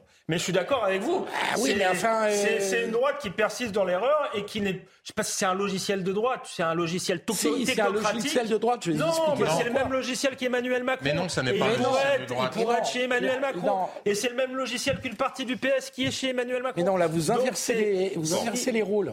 Parce que la réalité, c'est que c'est Emmanuel Macron qui a repris ça à la droite. Oui, qui a repris ça à une bande de technocrates qui n'a plus de Attendez, s'il vous plaît, écoutez-vous, s'il vous plaît. On n'est pas là pour faire la police. Qui reprend ça à la droite pour siphonner les voix de la droite. Vous êtes naïf sur cette affaire. Mais c'est pas, pas une vision de droite. C'est ça que vous voulez pas C'est vous qui le dites. Ça fait 15 ans que la droite est là-dessus. mais, Donc vous dites, mais, parce que, mais parce que précisément, ça fait 15 ans que la droite s'est enfermée dans une pensée jupéiste. Voilà, on peut dire, ils considèrent qu'il y a ah, un best-of de rapport ah, de la C'est une famille de la droite qui s'appelle la famille libérale. oui, mais ça n'est qu'une famille. C'est celle qui a mené la droite. C'est celle qui a mené la droite dans le mur. Mais c'est Sarkozy, c'est pas du pays. Philippe, ça ne plaît ni aux libéraux qui auraient voulu de la capitalisation, ni aux conservateurs qui auraient voulu des mesures pour la nation. C'est Sarkozy ça ne plaît à personne. Mais non, c'est juste une vision techno, c'est ni de droite ni de gauche. Mais en tout cas, restons sur, la haute sur notre sujet. La haute technocratie française, elle est plus de gauche que de droite. C'est une logique financière. Toute la droite n'est pas financière. Résumez pas De Gaulle, euh, oh Séguin à la finance, Je ne vous parle pas de De Gaulle et je vous parle de Sarkozy à la tête de l'État. Non, mais il y a un point quand même Écoutez Karim Abrik. Il y a un point quand même. disait travailler plus. Mais c'est vrai quand même qu'il y a un logiciel à droite qui veut dire on repousse parce qu'il y a quand même, on veut faire plaisir au marché financier, on veut faire plaisir aussi, on veut envoyer le message qu'on suit les autres pays, on veut toujours reculer un peu plus parce que justement, il n'y a aucune créativité. Et moi, je trouve que cette fameuse réforme des retraites, on aurait pu plutôt l'appeler, euh, c'est la réforme finalement de la chasse à la gaspille. Hein. On veut aller chercher des économies, mais on le fait sur le dos de la retraite. C'est pas une vraie réforme de la retraite. Une vraie réforme de la retraite, c'est de réfléchir justement sur le rapport au travail, sur la question euh, de, des aînés, du travail des seniors, euh, sur la question vraiment de la pénibilité. Donc, une réforme de, des retraites, c'est plus largement. Et ça, c'est la réforme, à la recherche. mais personne ne veut faire plaisir aux marchés financiers. Ça ne fonctionne pas comme ça. Il s'agit de rassurer les marchés financiers sur l'état des finances publiques. mais ça n'est pas pareil. Vous jouez sur les mots, là. Non, je ne joue pas sur les mots. Ben, ah, non, pardon, je ne joue ah, pas sur les mots. Non, gouvernement je ne joue pas sur les mots parce que quel est l'enjeu? L'enjeu, c'est le prix de la dette française. C'est mon émission, j'ai pas le remplacer. Mais pardon, mais c'est au cœur des débats. L'enjeu, c'est le prix de la dette française. C'est pas faire plaisir aux marchés financiers. Ils en ont rien à foutre, les marchés financiers. Les marchés financiers, ils préféreraient, je vais vous dire, qu'on fasse des vraies réformes des finances publiques. Ils préféraient qu'il n'y ait pas les gaspillages qu'il y a en France. Les marchés financiers, ils préféraient que la France, elle se réindustrialise. Bon. Ils préféraient échapper, par exemple, aux, toutes les réglementations qui font qu'il est quasi impossible de construire une usine. C'est pas faire plaisir. Je vous demande de vous arrêter. Comme s'il y avait des gens qui se masturbaient sur l'idée que les Français oh travaillaient oh deux, ans de plus. Ça, grotesque. Personne ne se masturbe sur ce sujet. Non, s'il vous plaît, s'il vous plaît. Benjamin, Benjamin. Comment voulez-vous que je après ça On va vous faire la piqûre, hein, Jean-Sébastien. La bordélisation de l'émission de Julien Est-ce que toutes les alternatives, ouais, les se bordéliser le plateau là, ça va pas le faire. S'il vous plaît, s'il vous plaît. Il y a des gens qui nous regardent. Il y a des gens qui nous regardent. C'est pour eux que nous faisons cette émission et quand on parle les uns sur les autres, on comprend plus rien et on n'a qu'une envie, c'est changer de chaîne. C'est pas l'intérêt. Vous l'aurez compris. Est-ce que toutes les alternatives euh, économiques et financières ont été abordées? Bah, si vous voulez, alors je ne sais pas s'il s'agit de rassurer ou de faire plaisir au marché financier. Ce qui est certain, c'est que on a une réforme qui arrive au très très mauvais moment. Et son objectif à court terme, via, encore j'y reviens, c'est un détail de constitutionnaliste peut-être, mais via un projet de loi de financement de rectificatif de la sécurité sociale, donc avec un véhicule législatif qui ne permet pas de faire grand-chose. Parlait de pénibilité, index senior, tout ça c'est inconstitutionnel, ce ne sera pas dans cette loi-là, ce sera dans une autre loi. Ça ne vous permet que de toucher à l'arc- à l'architectonique financière, ça ne vous permet que de toucher au millimètre financier. Vous ne faites qu'une réforme paramétrique avec un tel véhicule législatif. C'est un signal envoyé au marché, parce qu'aujourd'hui, en effet, il y a un problème de coût de la dette, parce que si on veut investir demain, il faut que ce coût de la dette descende. On est uniquement là-dedans aujourd'hui, est c'est inaudible. On est parti pour 10 C'est jours haut en couleur et espérons, espérons euh, pour euh, le bien des Français, j'ai envie de dire, de ce, de ce projet de loi, qu'on puisse aller dans des, dans des débats de fond et arrêter les, les enfantillages. Restez avec nous d'ailleurs parce qu'on va, on va poursuivre le fil de, de l'émission, aborder d'autres thèmes.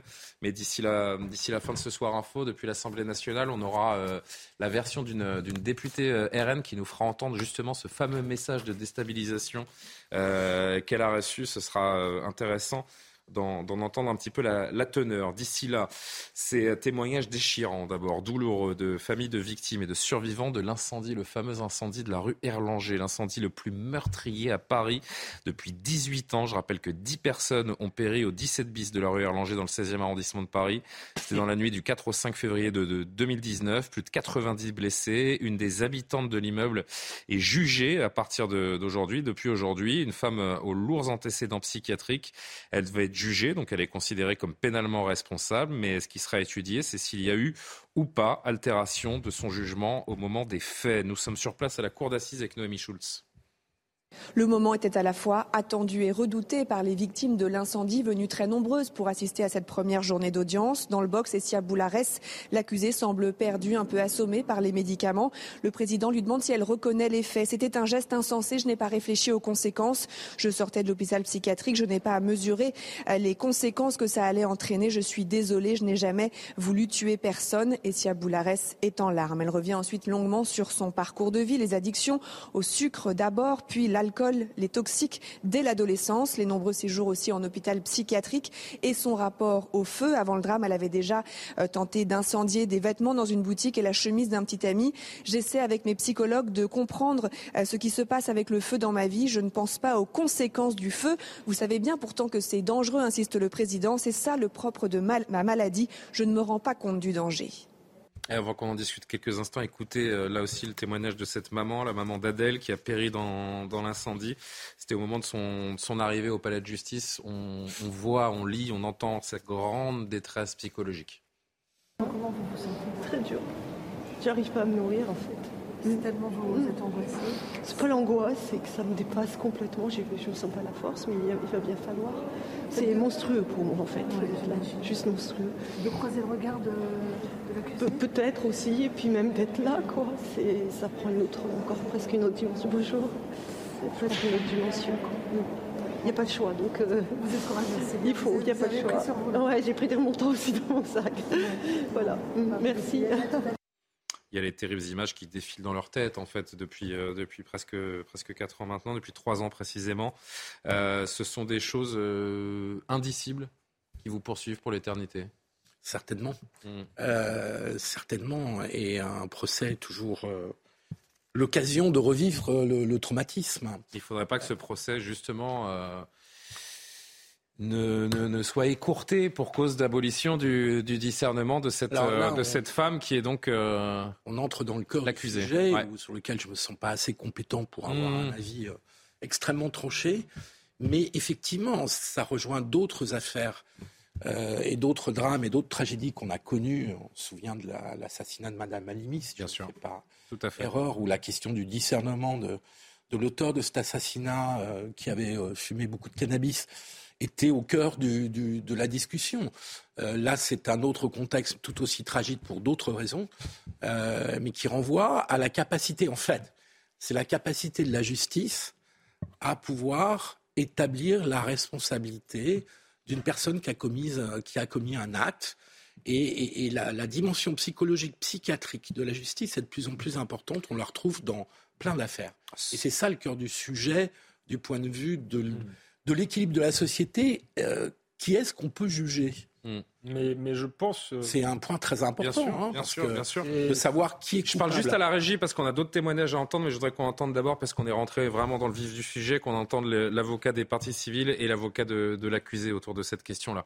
Allez-y, euh, Alexandre, on nous entendra juste non, après. Non, j'entends je, ce que dit euh, Philippe Guibert, et moi, ce qui m'a toujours paru mal fait dans cette loi, moi qui ai beaucoup suivi l'affaire la, Sarah Halimi, c'est que je pense que quand bien même euh, une personne a un jugement euh, altéré ou est complètement folle, euh, je pense que c'est important qu'il y ait un procès justement pour pour les, familles, pour la société parfois. Et donc, on peut décider à l'issue du procès si cette personne ne, va pas en prison. Il me paraît normal qu'un fou n'aille pas en prison, qu'il aille, en asile psychiatrique, à condition qu'il n'en sorte pas s'il représente un danger pour la société.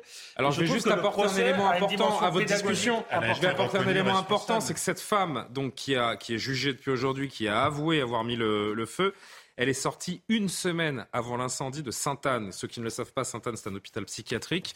Et euh, depuis l'incendie, elle alterne entre séjour en prison et séjour en hôpital psychiatrique. Euh, qu'est-ce qu'on fait de, cette femme? Surtout, euh, la question, c'est notre système psychiatrique. Là encore, il y a vraiment une question. Est-ce que c'est une faute euh, professionnelle de l'hôpital Sainte-Anne de la laisser sortir quelques jours avant le drame, alors que cette femme a déjà eu des événements euh, psychotiques? Elle a été jugée pour avoir mis le feu, notamment dans une boutique de, vêtements. Elle a utilisé une bouteille de gaz lacrymogène euh, également face à un autre individu quelques années plus tard. écoutez, donc je vous disais, l'avocat des, des parties civiles qui, veut que cette femme entende le témoignage des, victimes et puis l'argumentaire de, l'avocat de, cet accusé. Écoutez les, deux avocats. Je réalise que j'ai plus de la moitié euh, de mes clients qui veulent témoigner, qui veulent être là, qui veulent déposer, qui veulent que l'accusé entende ce qu'ils ont à dire et leur calvaire depuis 4 ans. Et euh, je pense que c'est un, moment de justice, un temps de justice qui est très important. Ils attendent euh, à minima un peu d'honnêteté intellectuelle et pas forcément qu'elle explique, mais qu'elle écoute qu'elle entende et qu'elle comprenne les conséquences et la portée de son geste. On va essayer de comprendre, vous et moi, euh, en dehors de la forteresse expertale, pourquoi on décide que quelqu'un euh, est fou, pourquoi quelqu'un ne l'est pas. Voilà, j'ai envie que ça soit compris par, par, des mots simples et pour ma cliente et pour les parties civiles. Donc j'ai pas d'a priori sur les débats, mais je pense qu'il faut aller jusqu'au bout de cette discussion. Elle est là aujourd'hui et c'est l'objet justement de ces débats, c'est de pouvoir euh, savoir si elle est responsable ou pas. Donc oui, elle va participer à ces débats, oui, elle va être jugée. La question est de savoir si au terme de ces débats, elle est responsable. Et c'est pas moi qui ai la réponse, c'est la cour d'assises à la lumière des experts et des discussions qu'on aura avec eux.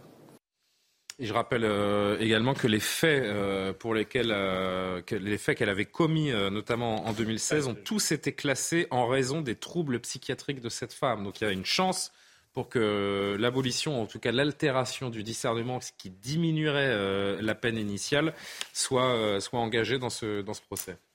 Jean-Sébastien. Probablement plus manifestement, quand on regarde les détails du dossier, effectivement, l'altération plus que l'abolition. L'abolition absolue du, mais l'avocat va tenter hein, l'abolition. Abolition, bah oui, mais il n'y aurait pas de procès où il s'arrêterait. Euh, voilà, bah oui, mais c'est le risque. Il s'arrêterait très vite, quoi qu'il en soit. A priori, les experts, on, verra bien ce que la justice euh, en décide. Mais la question, c'est effectivement comment traiter les gens qui sont dans des situations qui sont une menace pour eux-mêmes comme pour les autres.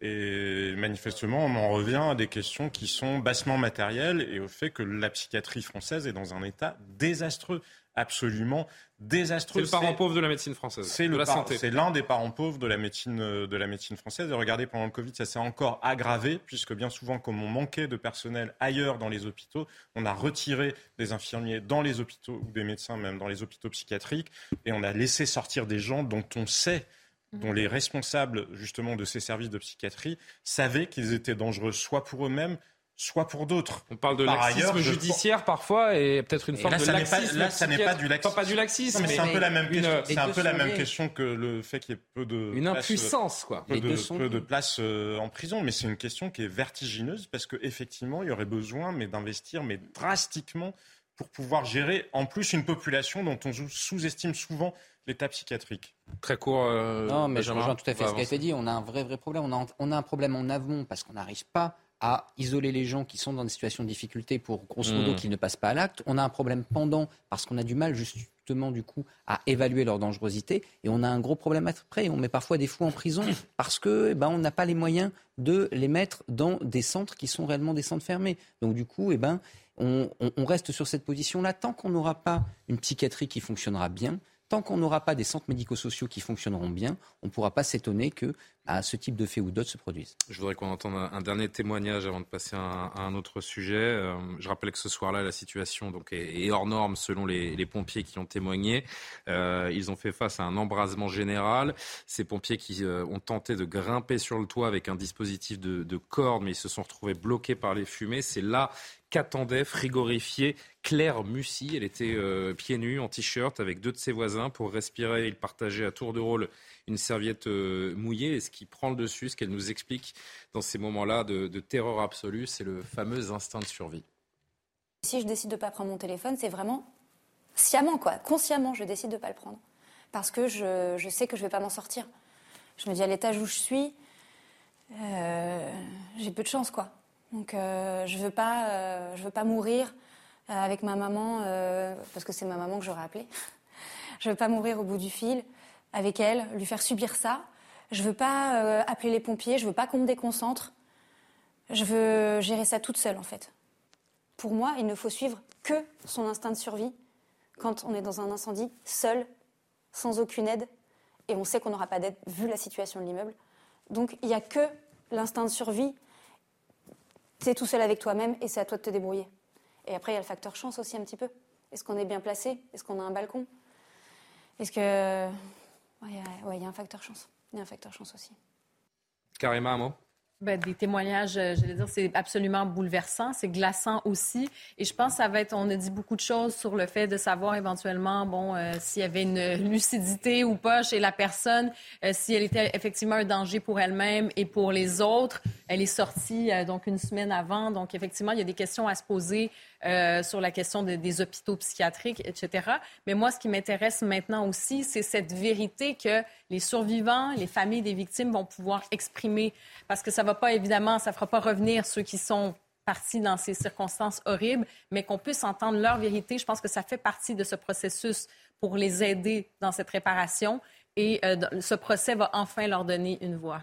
Et euh, on suivra attentivement euh, les, prochains jours de, ce procès donc de l'incendie de la rue Erlanger en février 2019. Autre drame et j'en profite pour accueillir avec grand plaisir Michel Chevalet qui euh, nous rejoint sur, euh, sur ce plateau. Euh, Avec vous, on va parler de ce, terri- ce terrible séisme. euh, Michel, je rappelle la situation, le, le bilan qui s'alourdit d'ailleurs d'heure en heure. Hein, euh, deux séismes de magnitude 7,8 et 7,5 qui ont frappé dans la nuit et la matinée euh, dernière le sud-est de la Turquie et la Syrie voisine, des régions entières qui ont été ravagées. En fin de journée, les autorités des deux pays ont fait état de plus de 3000 morts ainsi que des milliers de blessés et les chiffres qui, qui augmentent quasiment minute après minute. C'est le tremblement de terre le plus violent euh, depuis celui euh, d'Izmit le 17 août 99, survenu lui aussi au cœur de la nuit. Il avait causé plus de 17 000 décès. Avant d'en parler avec vous, de comprendre euh, surtout, parce que c'est ça qui nous intéresse aussi, Michel, euh, on va prendre la direction d'Adana, l'aéroport d'Adana euh, en Turquie, où euh, Shona Batacharia, notre correspondante, nous attend. Merci beaucoup d'avoir fait le, le déplacement sur le terrain et de, et de nous livrer vraiment ce qui se passe sur place. On peut imaginer qu'il y a deux mots qui, reviennent choc, sidération. Oui, euh, effectivement. Alors euh, moi personnellement, je viens d'arriver à l'aéroport et déjà quand on arrive, quand on descend de l'avion, on est déjà entouré euh, par euh, des équipes de sauvetage, euh, des gens qui sont venus de toute la Turquie et peut-être des équipes qui viennent de pays voisins pour aider à trouver, à chercher des, des survivants qui, seraient encore sous les décombres et à en croire les images que nous voyons tous ces dernières heures. Il y en a beaucoup. Euh, c'est euh, une course contre la montre. Là, ce soir, il fait froid, mais il ne pleut pas. C'est déjà une bonne chose, euh, car à 4 heures du matin, lundi matin, quand le premier séisme a frappé, là, il pleuvait et donc les gens été tirés de leur lit sans avoir de vêtements de rechange ni savoir ce qu'ils allaient faire ou où qu'ils allaient aller. là, on espère qu'avec euh, les, les, équipes qui arrivent, les équipes, euh, les, les avions militaires, euh, les sauveteurs, euh, on va pouvoir, pouvoir tout faire dans cette situation et peut-être sauver plus de vies, aller plus rapidement parce que encore une fois le temps stress, il fait extrêmement froid et être sous les décombres par ce temps, on peut pas, on peut pas durer longtemps comme ça. Merci infiniment pour ce témoignage, Shona euh, Batacharia pour, euh, pour CNews depuis Adana, à seulement quelques kilomètres, hein, vous me le confirmez, de, de l'épicentre de, de ce séisme. Hein.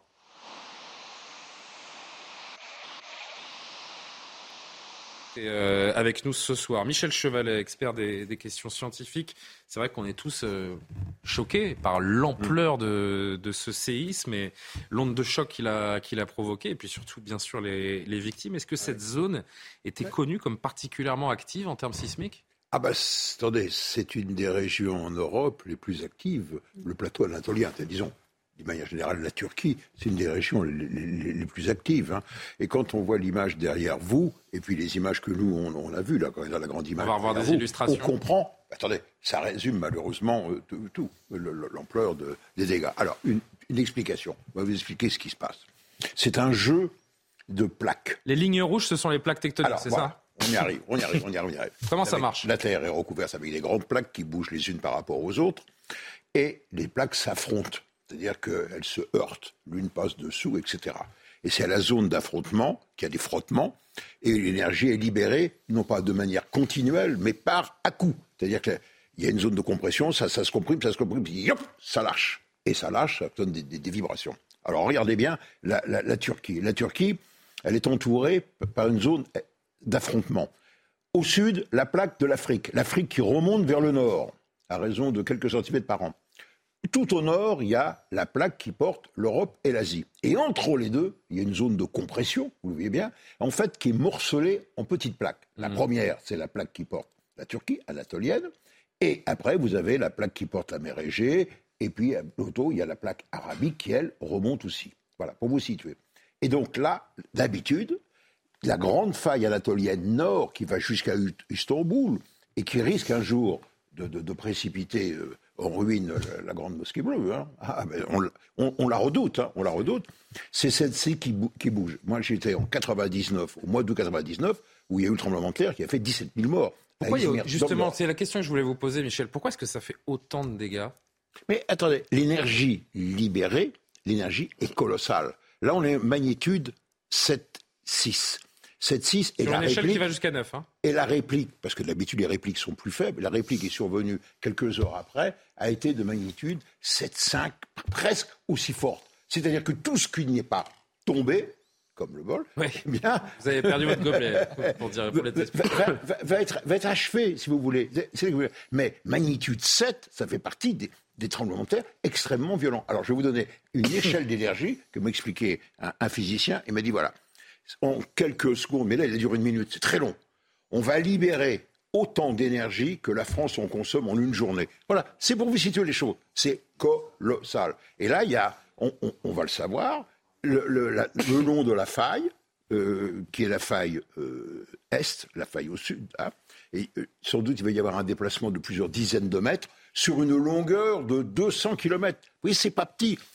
Et, ça, en une minute, ça va bouger. C'est énorme mais c'est énorme. C'est colossal, c'est ça. J'allais peut-être, en fait, je vous demandais parce qu'en Haïti, en 2010, il y avait eu le méga séisme. J'y étais, j'y étais, je, suis allé le lendemain, je suis arrivé le lendemain pour faire le reportage. C'est ça, c'était 7 à peu près, autour de 7 sur l'échelle de Richter, je pense. Il y avait des, décalages de 2 mètres dans le sol, j'étais, et surtout, il y a eu un phénomène de dilatation, c'est-à-dire que le sol s'est effondré et la mer est rentrée dans la ville. et donc a noyé les gens qui étaient pris dans les, dans, dans, dans les immeubles ont été noyés parce que la mer est rentrée dedans parce que le sol s'est affaissé de 2 mètres. Michel, un mot, un mot quand même, parce que j'ai lu euh, cet après-midi, euh, c'est un, sismologue qui disait euh, ce ne sont pas les séismes qui tuent. ce sont les bâtiments qui s'effondrent. Alors, on Et euh, il y a des règles de construction parasismique qui permettent aux bâtiments de limiter, pas au risque zéro, hein, ça, ça n'existe pas, mais de limiter les risques d'effondrement. Est-ce qu'on peut dire que bah, ce développement, il est moins organisé en Turquie que par exemple dans des pays comme les États-Unis ou le Japon, qui sont peut-être plus modernisés en termes de, de bâtiments Les antisismiques? dégâts dépendent de plusieurs paramètres. Le premier, c'est l'intensité de la secousse. Le deuxième, c'est la profondeur, s'il est proche de la surface ou pas. Le, le- le troisième, c'est la nature du terrain. Si le terrain est un terrain sédimentaire, il va boucher, vibrer, il va se liquéfier. Et moi, j'ai vu des immeubles couchés, intacts, en Turquie, couchés, simplement parce que le sol s'était liquéfié. Et puis, la- les vibrations dans le truc. Un bâtiment, il faut bien comprendre, va osciller, il est fixé par ses fondations, et il va osciller de droite à gauche.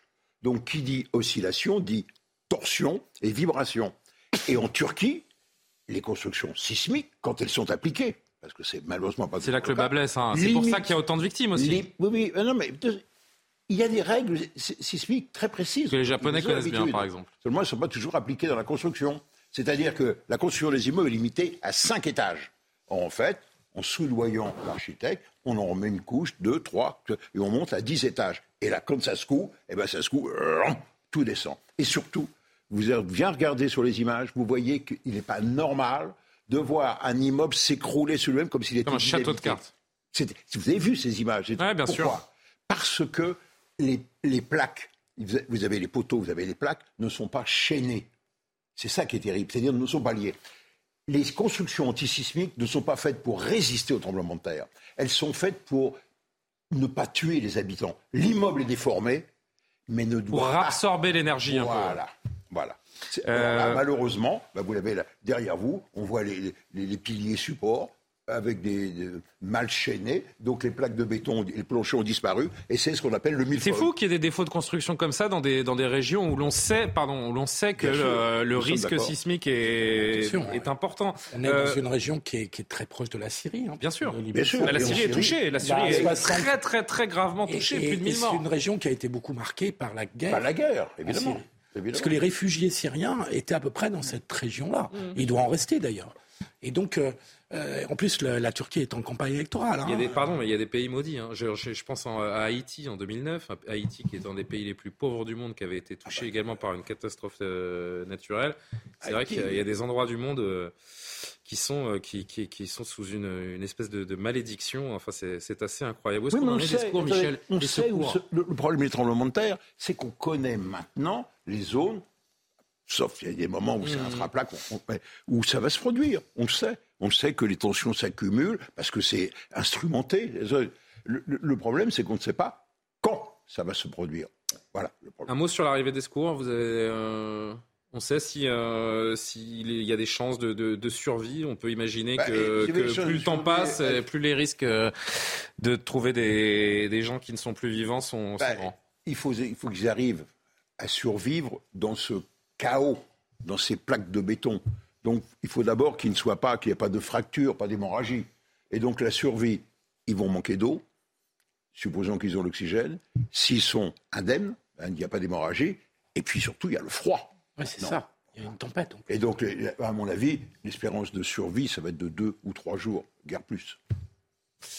Bon, merci beaucoup, euh, Michel, pour, euh, pour cet éclairage. Il nous reste 2-3 minutes, vous restez avec nous Oui. Parce que vous savez que à la fin de, de Soir Info, on, essaie justement, euh, après surtout une actualité aussi lourde, dramatique, et d'ailleurs on envoie toutes nos, toutes nos pensées aux gens qui, qui luttent et qui se trouvent euh, parmi les, les décombres. Vous savez qu'on essaie d'alléger un petit peu l'humeur avec l'image de fin. Mais avant l'image de fin, là aussi, si vous étiez avec nous tout à l'heure pendant le débat sur les retraites, on a évoqué ces intimidations, ces fameux messages qu'ont reçus des élus ES, euh, RN concernant supposément leurs enfants pour qu'elles euh, quittent euh, l'Assemblée nationale et ne participent pas euh, au vote. Écoutez ce son, ce- cet extrait d'Anaïs Sabatini, élue RN. On vient juste de le recevoir. On le découvre ensemble. Anaïs Sabatini qui a reçu ce message et qui nous le fait entendre, ce message vocal. Écoutez.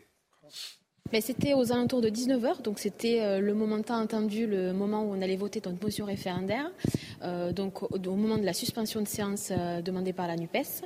Donc j'ai mon téléphone qui a sonné à 19h quasiment immédiatement. Et donc là, je n'ai pas répondu parce qu'on était à deux doigts de voter notre motion. Et une fois que j'ai écouté le message, donc c'était au bout du fil, c'était un monsieur qui, qui, qui prononçait mon nom, qui me disait de me rendre à l'hôpital de Perpignan, là où j'habite, comme quoi il y aurait un proche à moi qui est en état d'urgence et qu'il fallait que je vienne sur place directement.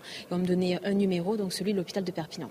Et ensuite, euh, il y a deux collègues à moi, à deux minutes d'intervalle. Euh, c'était le, même procédé, exactement le même, euh, la même manière de faire. Bonjour, Madame Sabatine, centre hospitalier Perpignan.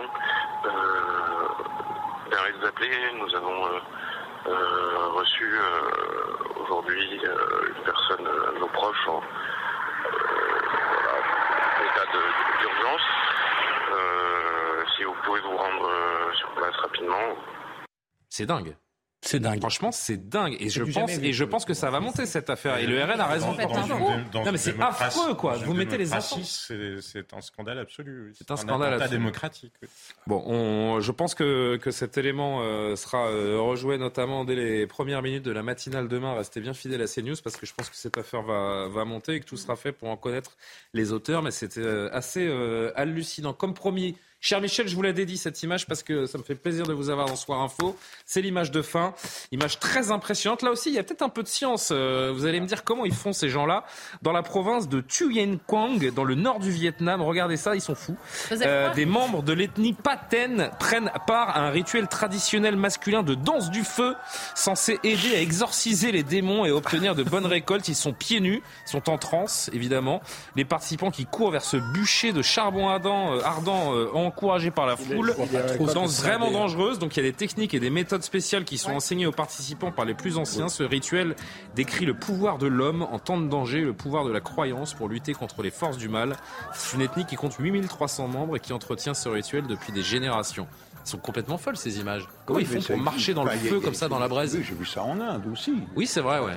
Les fakirs. Mais là, ils se jettent dedans quasiment. Là, là, disons, c'est plus. Ah, mais remettez les images plein pot, les amis. Euh, ça dépend de la prise d'image. Hein. Il ne marche pas tout le temps dans la braise. Hein. Non, mais là, ils on, on connaît l'explication. Ah oui. Très vite, Michel. Eh, il y a une explication, évidemment. C'est quoi bon, un, ils ont l'habitude déjà de le faire, ils connaissent la technique. Deux, ils ont une bonne couche de, euh, de, de, de, cornes. De, ah, cornes Et trois, le, le, mécanisme de la transpiration fait qu'il y a une petite couche de vapeur d'eau. Oh. Ah, bon, on peut y aller alors. Et voilà, il y a une coupe de vapeur d'eau. On va le faire avec Jean-Sébastien. Donc il faut, il faut je croyais que c'était les pieds pour pouvoir faire cela. Donc on laisse faire les pédicures et on se lance. On préfère les bains de glace finalement. je suis très en retard, je suis désolé. Pardon à la régie finale. Merci à euh, Samira Ouled, à Thierry Cabane qui m'aide euh, précieusement à préparer cette émission. Je vous souhaite une très belle nuit, la suite des programmes avec notamment l'édition de la nuit avec Olivier de Carenfleck, je crois, ce soir. Je vous souhaite une très belle nuit. À demain.